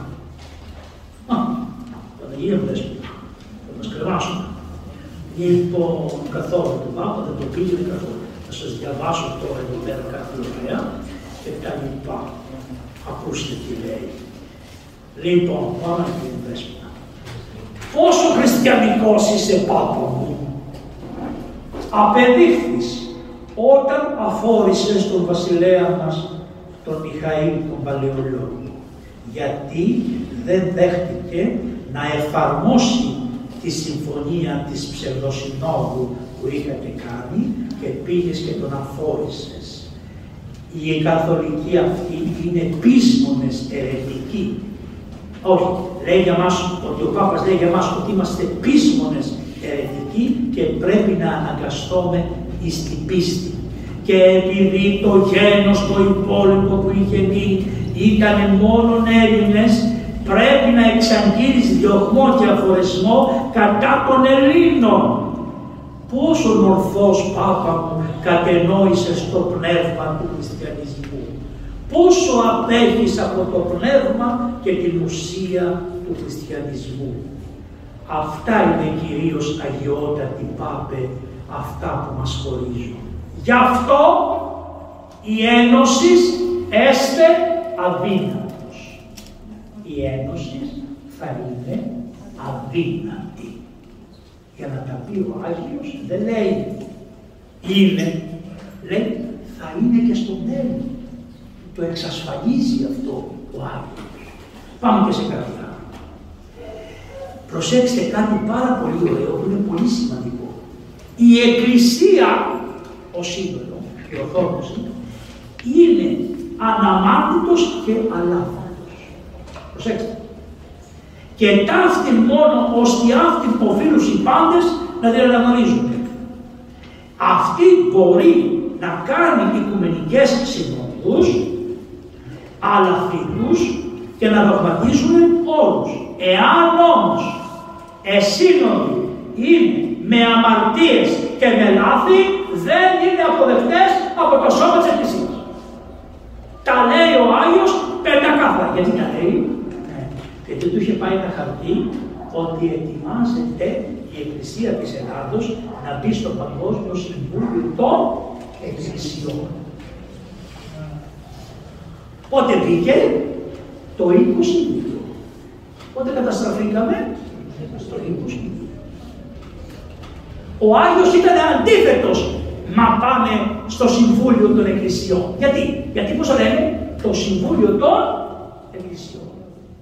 Είχε τεθεί το θέμα που τέθηκε τώρα, αν αυτές οι εκκλησίες δεν είναι, είχε τεθεί ήδη από τότε. Ο Δε Μεταξάκης άλλαξε το ημερολόγιο και πάθαμε αυτή τη φοβερή διαφορά, οι μισοί αδελφοί να μην με το παλαιό, οι άλλοι με το νέο, να σκοτωθούμε μεταξύ μας, διαχωρισμός. Και ο διαχωρισμός της Εκκλησίας σε παλαινολογίτες και νεολογίτες, σε βερισενικούς μετά της πολιτείας και σε κωνσταντινικούς, μας έφτασε τη μεγάλη καταστροφή της Μικράς Ασίας. Βλέπετε λοιπόν τις θέσεις του Αγίου, δεν έχει το αλάθητο η Δυτική Εκκλησία. Και λέει κάτι άλλο, ωραίο. Διότι, και να προσέξετε και στους Προτεστάντες, στην Καθολική Εκκλησία, δεν λέει η Καθολική Εκκλησία, εν τη Δυτική, στη Δύση δηλαδή, όλη η Εκκλησία αποτελεί ένα κομμάτι. Στους Προτεστάντες, κάθε Προτεστάντες είναι όλη η Εκκλησία. Τα καλύπτουν από όλους. Βλέπετε πόσο καθαρά τα έχουν οι Άγιοι και εμείς ακολουθούμε στην πίστη των Αγίων. Δεν νομίζω, και κάτι άλλο. Ενώ τα λέει τόσο αυστηρά. Τόσο αυστηρά τα λέει. Ακούστε, και αυτό, το μεταδελφή και το λέει. Άμα αυτό δεν το έφερα, είμαι τελείως τσάς. Τα διαθανασίας ψυχής, η λόγιμος είναι, ο τάβολες τα βγάλουν τα βιβλία όλα. Λοιπόν, όχι. Τα βιβλία στο λένε, όχι.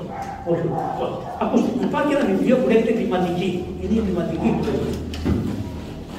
Κλιματική άνθρωπο. Κλιματική. Έχει βγάλει ένα βιβλίο για κλιματική. Όποτε τι λέει μέσα. Πάρα πολύ ωραία. Ακούστε όμως τι λέει, ενώ είναι αυτές οι απόψεις του, προηγούμενες, ακούστε τι λέει. Οι σχέσεις των επισκόπων προς τους ορθοδόξους εκκλησίες. Άρα, εσείς το παράδοξο.